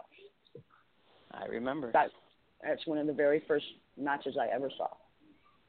I was I, I was always uh, I was, was always a Rick wanna Martel say, I want to say I was I want to say I was ten. Okay. Yeah, I was always a Rick Martel fan, so I feel Mm-hmm. this is my chance to kind of be a vessel since Rick Martel's not a part of the wrestling world really anymore. He's kind of stepped away from it. So Yeah. I see myself as Yeah. a vessel to pick up where Rick Martel and Tito left off. So I love Rick I mean, I have great respect for Tito Santana. I'm Yep. looking forward to stepping in the ring with him, but I want to Mhm. be the one that ends the Hall of Famer's career. Oh, oh, oh, oh. I, Yeah. I, I, and that, that's all I'm going to say because, oh, wow, you talk about ending a legend. What, what do you think you are, man, Randy Orton? I just think, uh, you know, I just think that'd be that'd be uh, pretty cool to have that on my And, resume. yeah, So that is a serious feather in your cap, sir. that's right. Mm-hmm. That's right. That's a championship I can't lose. No one can ever take that away from me. That's right. It's yours, yours, yours. That's right. That's it. Oh, Um, so Dr. Luxon has been around in wrestling for quite some time now. He's wrestled with some of the greats. He's been around the country. He's been around uh, another a couple countries, Canada and the United States. And uh, tell us about some of your favorite opponents that you've worked in the time that you've been wrestling. All right, let's see here. So, well, I guess I have to mention my first opponent was King Kong Bundy. So, you know, Oh, Oh God. we we all know I'm King big Kong Bundy. Oh, I miss Chris. Oh, I we had a lot Bundy. of great times together. Mhm. Then uh coming up through the Monster Factory, uh a regular opponent of mine, uh Cliff Compton, who you'd probably know as Domino in the WWE Oh, from Deuce yes. Domino. So him and I we started training the same week at the Monster Factory together. And uh Mm. We formed a tag team for a short time and then we had a little rivalry. So Cliff Compton was one of my first rivals out on the East Coast. Uh, Okay. Ruff Crossing. I can't. I, I I'd throw him in there as one of my best opponents ever. Is uh, Rough Right. Crossing for sure. We had so many matches, and I mean I know it's not the same, but to me, to him and I had that Ric Flair Sting kind of chemistry. So I always enjoyed uh, stepping across the the ring in front of uh, Ruff Crossing. Yeah. Um, other opponents that I've enjoyed, uh, again, uh, he wasn't Bray Wyatt at the time, but Husky Harris, he was an awesome opponent. We wrestled in Florida against each other. Um, uh, wrestling Seth Rollins was an honor. He was that guy's he's as awesome as he appears on TV. He's just as awesome in the ring when you're up against him. So unbelievable. Got to put him in there. And then uh, actually, I know like for a while a lot of people didn't know this name, but now he's really out there with New Japan, and he was on AEW last night. But Trent Beretta, my greatest match ever, I'll say, was in Florida against Trent Beretta. So Oh my gosh. him, he's one half of the best friends Yes. tag team. Yes, I know. I know Trent. I know Trent Beretta. Oh my gosh, yes, what a talent! Oh, yeah, unbelievable. man. I couldn't believe when WWE let him go, but he was he was awesome. A lot of times when you're when you're there in the developmental, you can see what the guys can do on the house shows and all the the live Mhm. events. And you know, you, and you see them on what you see on TV. You're like, oh, you know, they don't do much. When you only see them for two minutes, or you don't see them for six months. Trent Right. Beretta was unbelievable. Like, that guy's had talent. They just he was wasted talent in WWE, and now he gets to finally showcase it in New Japan and with uh, AEW. So Yes. I'm really happy for Trent Beretta. Yes, yes, absolutely, absolutely. Um, quick little update here, just a little side note. Uh, today there was a list posted of the 10 best wrestling schools for aspiring wrestlers. Uh, number 10 is Glasgow Pro Wrestling Asylum out of the UK. Oh. Number 9 is the Ring of Honor Wrestling School. Number 8 is the WWE Performance Center, formerly Oh Florida wow, Championship Wrestling. low. They're that low on the totem pole. That's shocking. Oh, woo! Damn, Someone might have to sit son. down and explain that one to me. Yeah. Uh, number seven Damn. is Flatbacks Wrestling. Uh, the, this is a company run by Tyler Breeze as well as Shawn Spears. Number six Okay. is out of the Midwest. It is the Black and Brave Wrestling Academy in the Quad Cities. That is All right. Seth Rollins School. Yeah. Number five is the Wild that Samoa. spot. Number five is the Wild Samoan Training School. If you don't know Oh, anything nice. about the Samoans, if you're new to listening to wrestling podcasts and don't know who the Samoans are, you need to Google them and YouTube them because Yeah. that yeah, family you legacy. To, yeah. Yeah, you need to study up. Study up, son. Study up. That's all I gotta say. Yep. Study up, boys and girls. Uh, number four is JPWA, ran by Kane and Pritchard. Mm. Mm. Number three is the NJPW Dojo. Okay. Okay. Number Which, two uh, is Reality do of they, do they say which? Do they say which Wait, wait, one? wait, whether wait. it's the uh, original Japan or the LA dojo? Uh, they say both. E- either one. Oh wow. Oh, okay, interesting.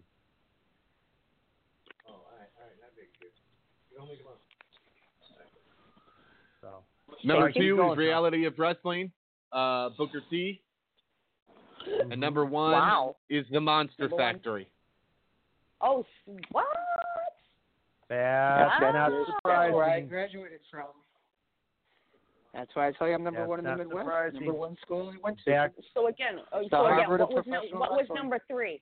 What was number three? Because it, it goes Booker, Monster Factory. Who was number three? NJPW Dojo.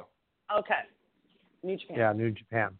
Yep. Okay, that's that's staying a lot. So All there's your right. top three. baby. Well, I'm going to let Steve and Katie have their turn talking to Dr. Luxon. I'm going to kind of Oh, sit no, back no, no, and listen no, for a no, minute. no, no, no, you're not. Oh no, you're not. I hate when Mm-mm. he does this. I hate when he does this. No, no, no, no, no, no. Sean, you get your skinny butt back on there. Anyway, go ahead, Steve.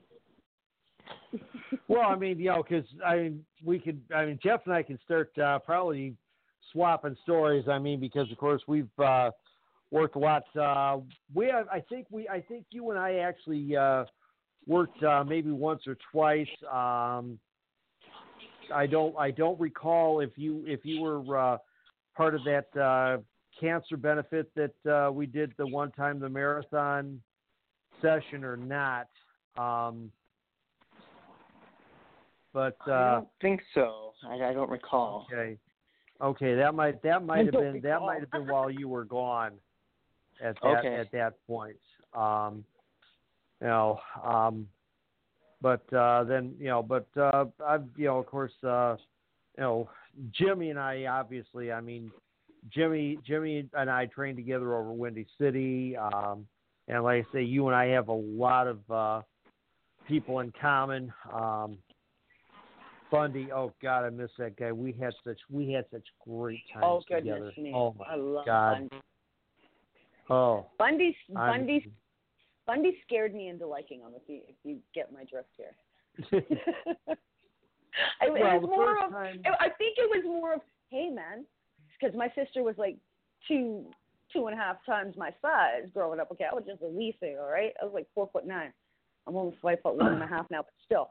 Anyways, my sister was a great deal bigger than me while I was growing up, so I'd see Bundy and I'd be like, hey, I wonder if he'd come to my house and do that to my sister. You know? so, yeah. I loved it. So I used to imagine his opponents as my sister every once in a while. Yeah, it's not why I love Bundy, but yeah, I respect that man. Great man, great career. Oh yeah, he was he was awesome. Um, you know, I I don't I I want to I want to hear Jeff's first impressions of him because the first time the first time I ever worked with Bundy um, was at Balmoral Park in uh, Crete, Illinois, Windy City Wrestling TV taping. We had him, we had Koko B. Ware and Tatanka, all of whom you know have become good friends of mine. So um, we're getting ready to have the pre-show meeting, and so Sam gathers us all up, and I wind up directly behind behind Chris, and I look up at this guy who's standing like head and shoulders above me, and he literally I'm looking, and the first thought I have in my mind is, this man has no neck. His head literally goes right into his shoulders and it's like, okay, I definitely better not.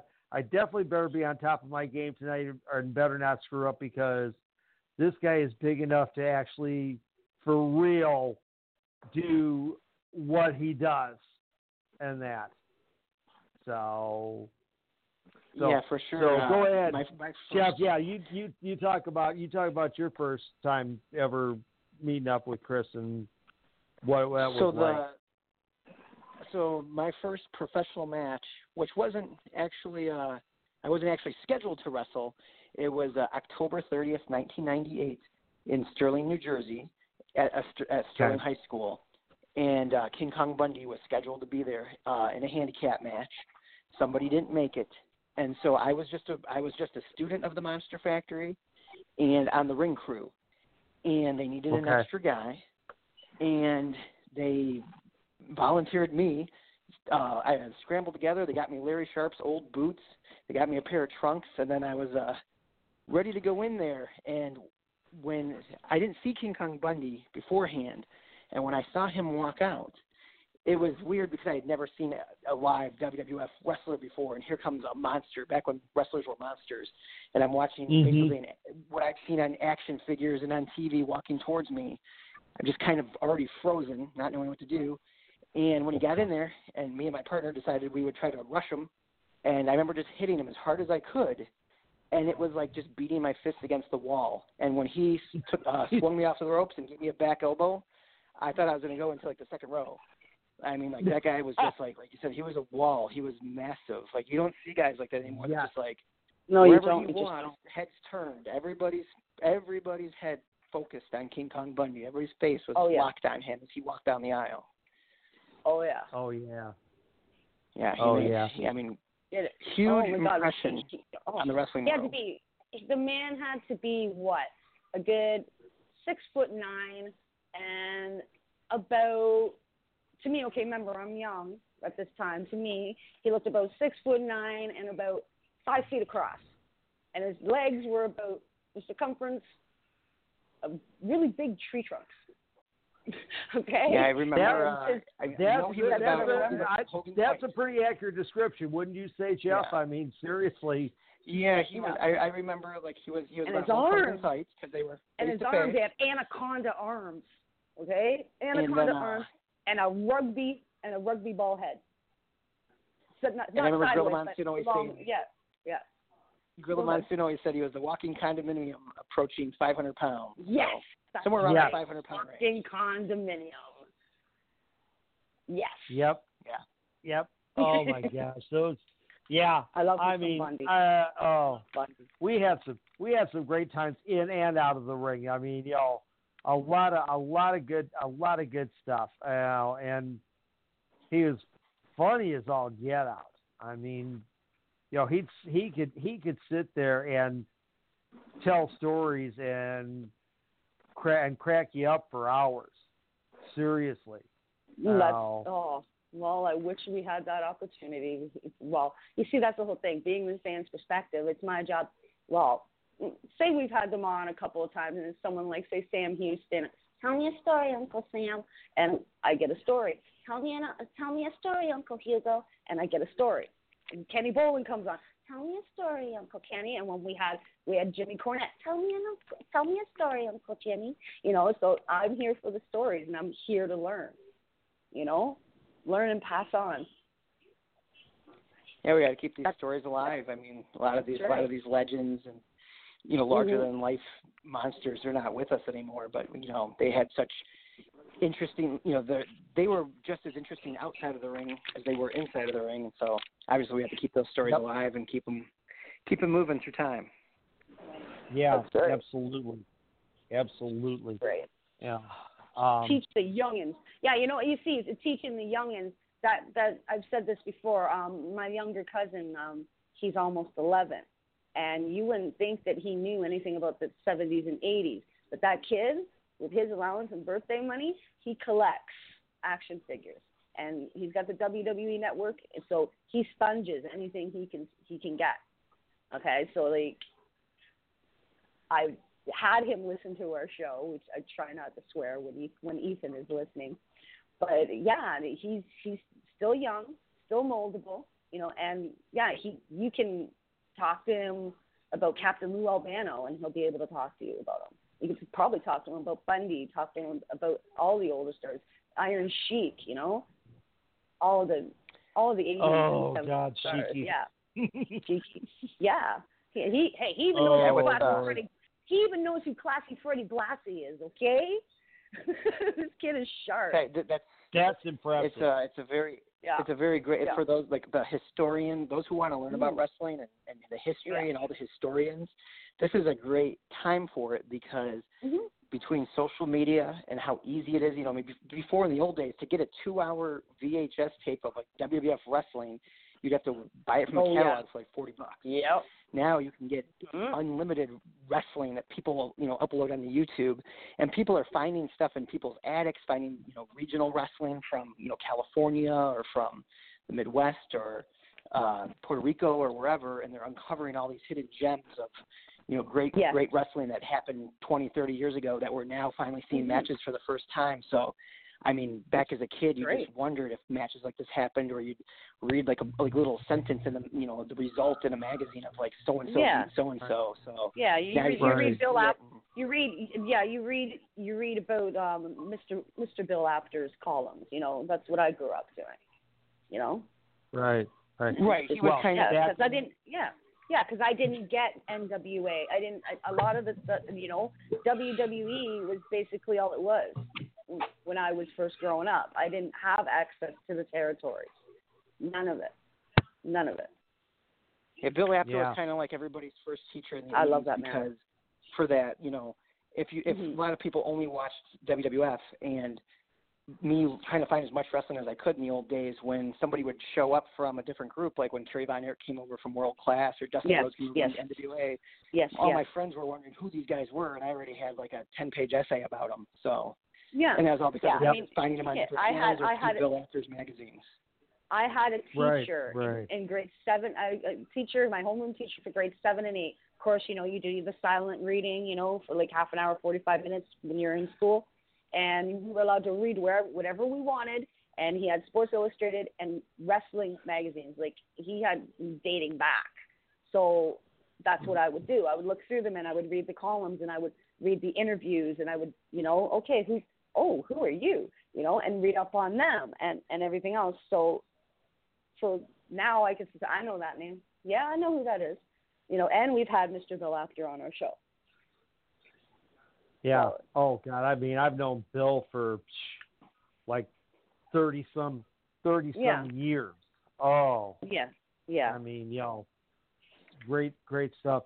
You know, and Oh, that's the thing. Bill. I mean, I, you know, um, Jeff, you're too young to know Oh, the. Observer back in the day Yeah. when it was well, yeah, back in the day, the Wrestling Observer was Yeah. Sent out. It was it was typewritten, photocopied, and then Oh, sent out to oh. everybody who had a subscription. Oh, one of those. Oh, and okay, and in the back of it, and in the back of it was the tape trade session section where guys would be offering like uh, tapes of tapes of Japan in exchange for tapes from uh, California or something like that. That's um, awesome. Now, um, now I was now I was lucky in my area here out in the suburbs. Um, I was getting Smoky Mountain Mm. when nobody else was. I got Mid Atlantic when nobody else was. I was getting ECW when nobody else was. Well, Lonnie, and, dog uh, for your side. What's next? You gonna tell me well, your family had well, the first TV? Here's well, here's well, here's the thing. Well, and it was and it was on a, and it was on a local uh, UHF channel. Yeah. And No, the, here's the the reason thing, why I and said what I did was my mom's family were the first first family on their street to have a television. Mm. Yeah. And now, now, Jeff, I don't know as far as like uh, up up there in Grayslake if uh, you know if you guys had anything on local uh, um, syndication up there that uh, might have had those, but I did. And then Um. our general manager at Windy City, Mike Rashner, he and I had a had a standing thing. I would record, you know, every Saturday night whether it was uh, Smoky Mountain or Mid Atlantic or ECW, and I would trade it with him for tapes of WCW and then WWF pay per views. Mhm. Yeah, we had in in uh, 1987. I remember there was pretty much all the the top companies. They were somewhere on. I, I would search the TV guide trying to find them, but obviously we had WWF, AWA, NWA, and then we had uh, World Class Championship Wrestling. The Von Yeah. We had UWF, Bill Watts' UWF. Oh my not God. The, later I'm the so Herb Baby deprived. UWF, the Bill Watts. The, Boys, the, the I'm end so of it. deprived.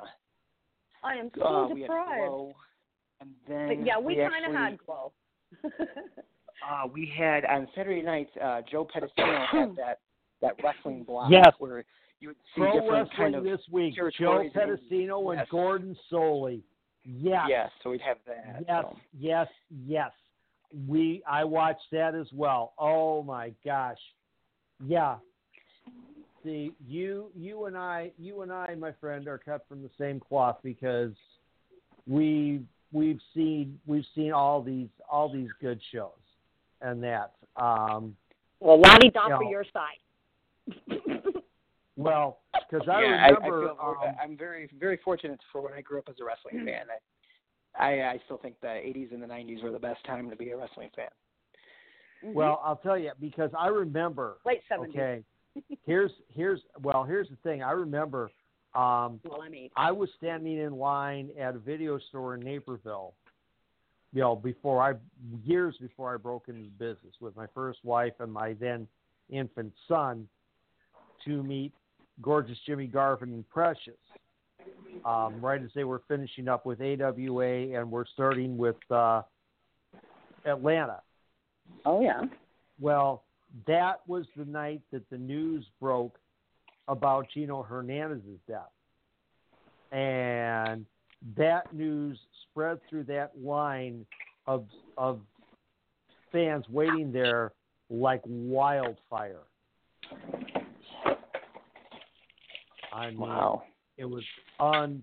you know i mean i mean we're sitting there and of course i mean you know earlier and earlier in the in the evening world class was on and that but we were already we were already there in naperville and you know all of a sudden we're going gino's dead what you know and we're all freaking out and that i mean you know it was just it was just it was just one of those you know there are certain there are certain things that you know in history you remember exactly where you were when you heard the news and that and Absolutely.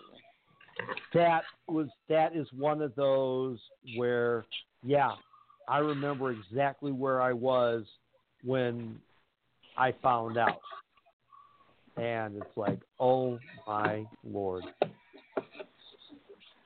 yeah that was that was just that was just one of those things and that so Yeah, I think right. would have been. A, So- Gino Hernandez would have been a huge star. Oh Absolutely. my god. You, yeah, yeah. That's that's a that Gino had, you know, had he, you know, gotten gotten help and gotten scouted at the at the right at the right time, you know, he could have gone to the then WWF and he would have he would have been he would have been huge and he would have become a multi-millionaire. So Gino, Gino died in 1986, right? Right. So if you think about it, in 1987, that's when Vince McMahon took over that Houston area and brought in Bruce Pritchard. And then that's when they took Ted DiBiase, One Man Gang, Jim Duggan, Butch Reed. So Gino Hernandez probably would have been one of those names they would have plucked right then and there too. Oh yeah, Gino would have. No. Yeah, yeah. Vince would have. Vince would have. Vince would have swiped Gino from uh, Fritz, just like just like Yeah. that. Seriously, I mean, he had. I mean, you know, he had everything. He had the look. He had the mic skills. He had the in-ring talent. I mean, my God, this guy. This guy was the total package. I mean, I you know, I I sat around and when I. uh watched the uh, Gino Hernandez episode of Dark Side of the Ring, and I was going back to some of those matches. It's like, oh my God, if this if this guy if this guy wouldn't have been you know so into the nose candy and that Mm, booger sugar. where he could have gone. Oh, That's right. It's- Stay yeah. away from the booger sugar. Stay away from the booger sugar. Stay away from any other kind of street drugs like that. Stay away from the pills. If you want to do something, guys, eat some mushrooms or smoke some weed. If, if you think about it, he was for still he was still very uh Gino was obviously Yeah. very young. And so if you added 10, 12 years to 86, he would have been uh, Mhm. probably a big player during the Monday Night Wars as well. Yes, yes, Yeah. probably. Oh, absolutely. I mean, could you could you have imagined Gino Hernandez Oh, getting turned loose on a microphone during the Attitude Era? That would have Oh, been Lord, insane. Who would have? I mean, you would. Let's put it this way: you would not have needed Steve Austin. Oh, come on now. Yo, Does you Gino- still would have needed Steve Austin. No, well, I think no, he would have made no. a great rival for Steve Austin because they, Yeah, they, so they would that- been, well, you know, Steve possibly Austin might have been. Yeah. But so, Steve Austin Gino was blue collar Hernandez- guy. You mean Gino Gino was more white Hernandez. I think Gino Hernandez, I think, would have, you know, leave Stone Cold alone. Go ahead. hey, Gino Hernandez would have been would have been CM Punk without the tattoos, dropping pipe bombs and just and just let just letting it loose all Would over he be the shaving place. people? Would he be shaving people's heads too? Well, Gino, remember Gino? Well, Gino actually got his head shaved in a, in, not- a, in a in a I- stipulation. Lost, Okay. lost a lost I- a match and got his head shaved. I'm not Yeah. sure if I'm familiar familiar with Gino Hernan- Hernandez. Kill me dead, but yeah. I'm trying to be a sponge. I'm being a sponge. All right. Well, I'll tell you what. I'll try. I'll Tell try and. I'll try and pull up. Uh, I'll try and pull up some YouTube and uh, and uh, shoot and shoot you a link here because um, tell me where I could have seen him or and tell me about a match. You can do that just now. Tell me who he wrestled, where he wrestled, when he wrestled. well he well he primarily he wrestled in uh, world class um, in 70s and 80s. And he was in Houston. He was in San Antonio for Southwest Championship Wrestling. So. Right. mostly Texas. Yeah, Yeah. Okay. So which means I Well, may my not next have all. Go ahead. my next uh, I have a cardio session coming up here because I ha- like I said I have a busy schedule of I Mhm. still stay very busy with wrestling. Like I said, I got WrestleRage coming up. I got the uh, uh, all the big shows for Dave Hero coming up this season, and then uh, the big one with SSW and Tito Santana December 28th. So I, I stick to a regimen of cardio here at night, uh, doing the stairs and jump rope. So got to go here in just a second. So if there's anything else you want to cover, you know, I Mhm. want to get that in before I go. Steve. All right, Sean. Sean, go go ahead, Sean's man. here. I know Sean. Um, yes. Uh, talk to us about the biggest name that you could work, dead or alive, that you you would choose to work with. Oh wow, that's a good question. Um, who would I want to wrestle? I mean, I guess my my hero is Hulk Hogan, but it wouldn't make sense to wrestle him. I guess it'd be his I was a huge, I was a huge Hulkamaniac. I remember, I remember Um, one show at, I remember one show at Toronto Maple Leaf Gardens, and I had a big sister volunteer at the time because my parents both worked. Anyways, and and my mother got me tickets to go to go to wrestling at Toronto Maple Leaf Gardens, and like I said, I was a huge Hulkamaniac fan, and I would not leave Maple Leaf Gardens until he finished posing, and he was the last. Of course, he was the last match and everything else, and yeah, and my big sister volunteer, Daphne, um, she kept getting angry with me. It's going to get crowded. I, I, you know, I want to get to the car. I want to get out of here before the rush. I go. I looked at her and I said, "Did you pay for the tickets?" She goes, "No." I said, "Then sit down and shut up and watch." I said, I said, the, I said the man is posing. You're, I'm not leaving until he leaves." This is my birthday gift from my mother, and today's my mother's birthday, so it's my gift to her not to be home early. Thank you very much.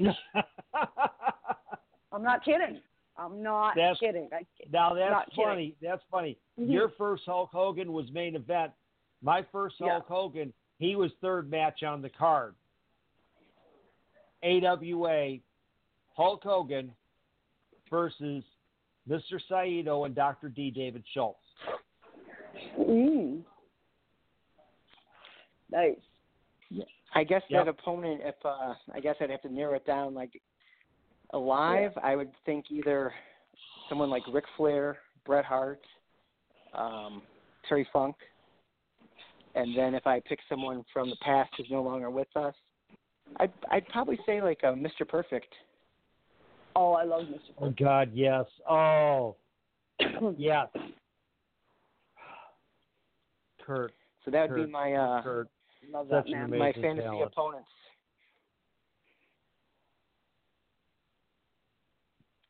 Sounds like Oh, they'd be some, those would be some wonderful matches.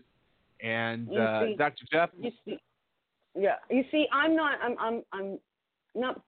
I'm not a dude or anything, but but if I were able to wrestle and I had my choice, alive or dead, and yeah, I understand on our ladies' nights we hear this name a lot, Sherri Martel. I want. I would want to be in the ring with Sherri Martel. Scary Sherri. Sensational Sherri. Sherri Martel. Hello, am I talking to my? Okay, nobody's talking to me. I'm talking to myself. No, we're no, we're listening. We're listening, Okay, and yeah. we're and we're and we're waiting and we're waiting for you to break down because we know how you normally get when you talk about Sherri. I love Sherri. Okay, I, I was really rude to her. Same same show Hogan was on was on the same card, and um, this is when she first started getting called. Really started getting called Scary Sherri, and she was she was uh, valet for Shawn Michaels, and I waited I waited until the crowd settled down. She was wearing white leather. She was wearing a white leather skirt with a white leather bustier and a white leather short little jacket with white tassels. Okay, I liked what she was wearing, but you know, I, I'm okay. This this is this is 14 year old me. Okay, so I'm rude, and my dad just left my mom and everything else. Okay, so I have a big sister volunteer for Christ's sake.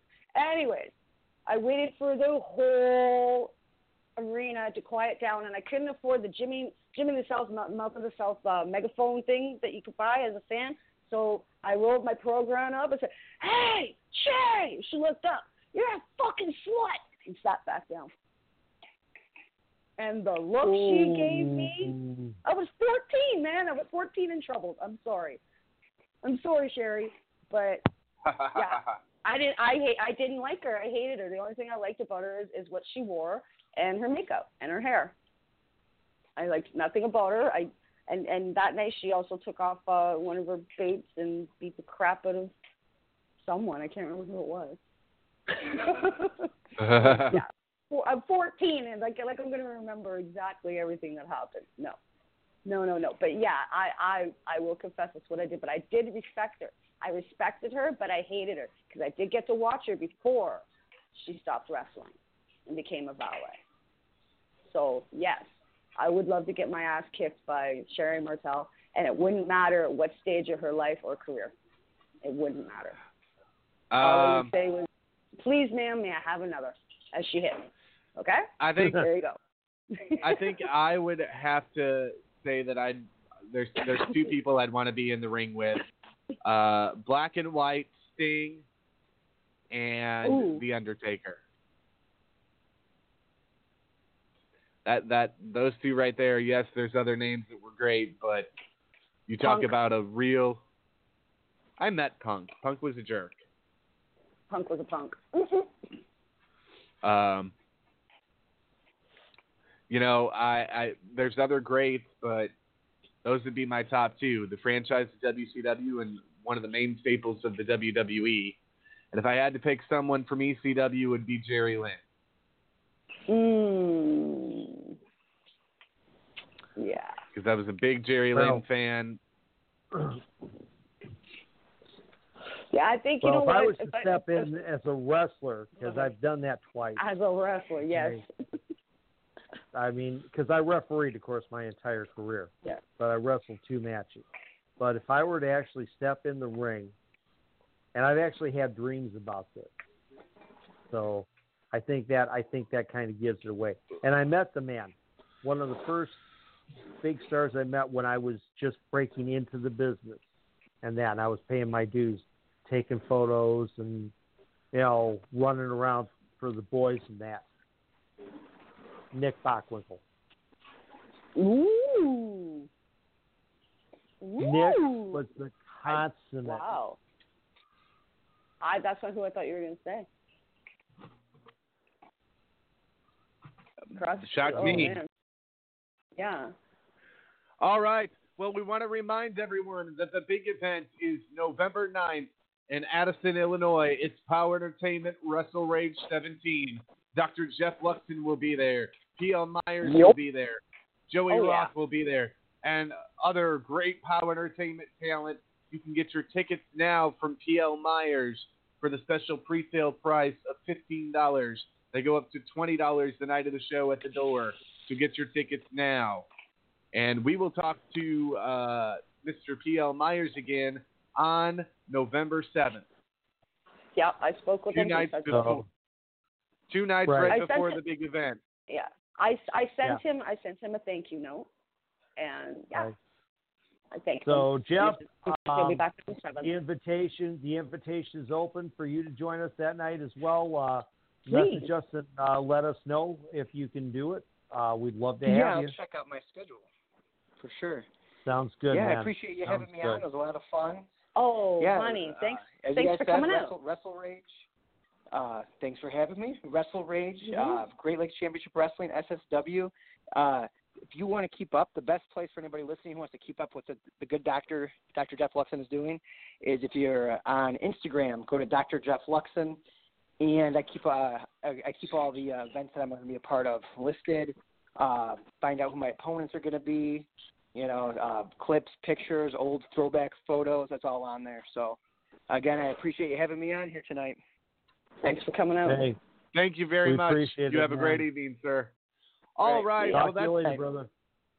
That's going to do it for us here tonight. Uh, next week will be Rampage Rants Tuesday night term, Thursday night turmoil. Oh. Damn it, I'll get used to that. Um, TN, just Sean, just think TNT on BTR. It's a lot easier that way. TNT, I'm dynamite. Come on. Uh, So and we'll we'll have some good stuff to talk about next week.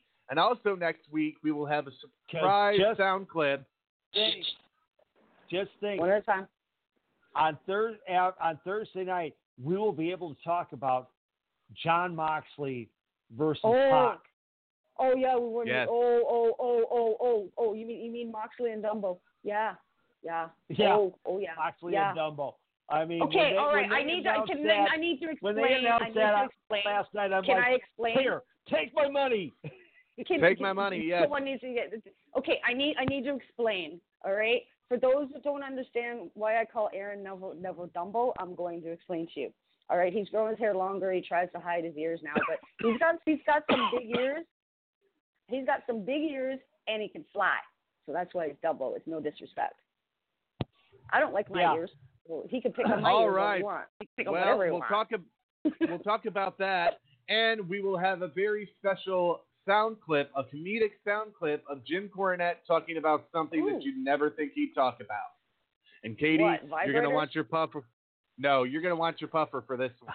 We're not gonna tell you what. Yes. Steve and I aren't gonna tell you what it is. But Mar- next okay, Thursday. Okay, can can And- can can I can can I guess? Can I guess? Let me, let me guess. Let me guess. We still got like three minutes. Okay, if it's not vibrators, um, is it marijuana? No. No, Um, um, um I get one more. we I have get one more. discussed it on Um, here.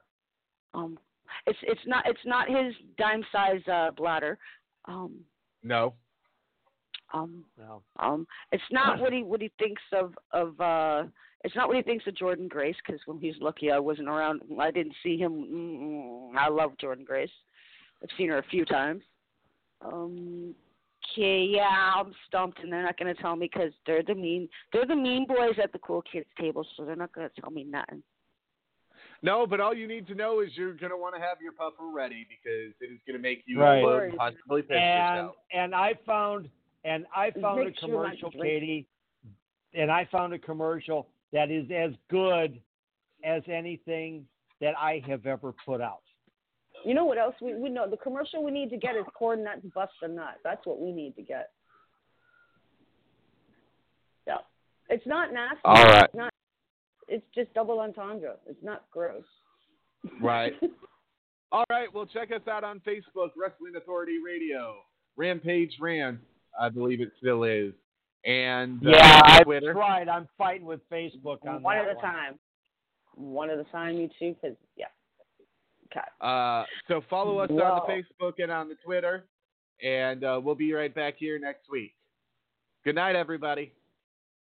Yep. Oh, we dropped we drop Katie. So uh, you know what time it is.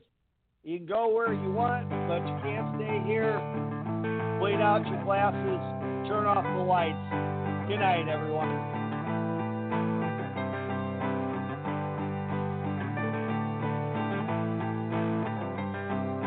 Closing time. Open all the doors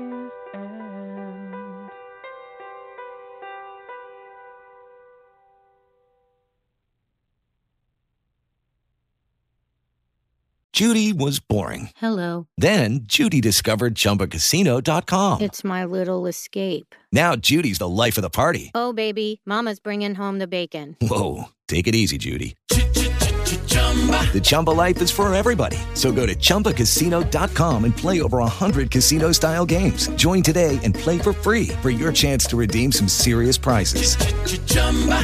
ChumbaCasino.com. No purchase necessary. Void where prohibited by law. 18 plus terms and conditions apply. See website for details.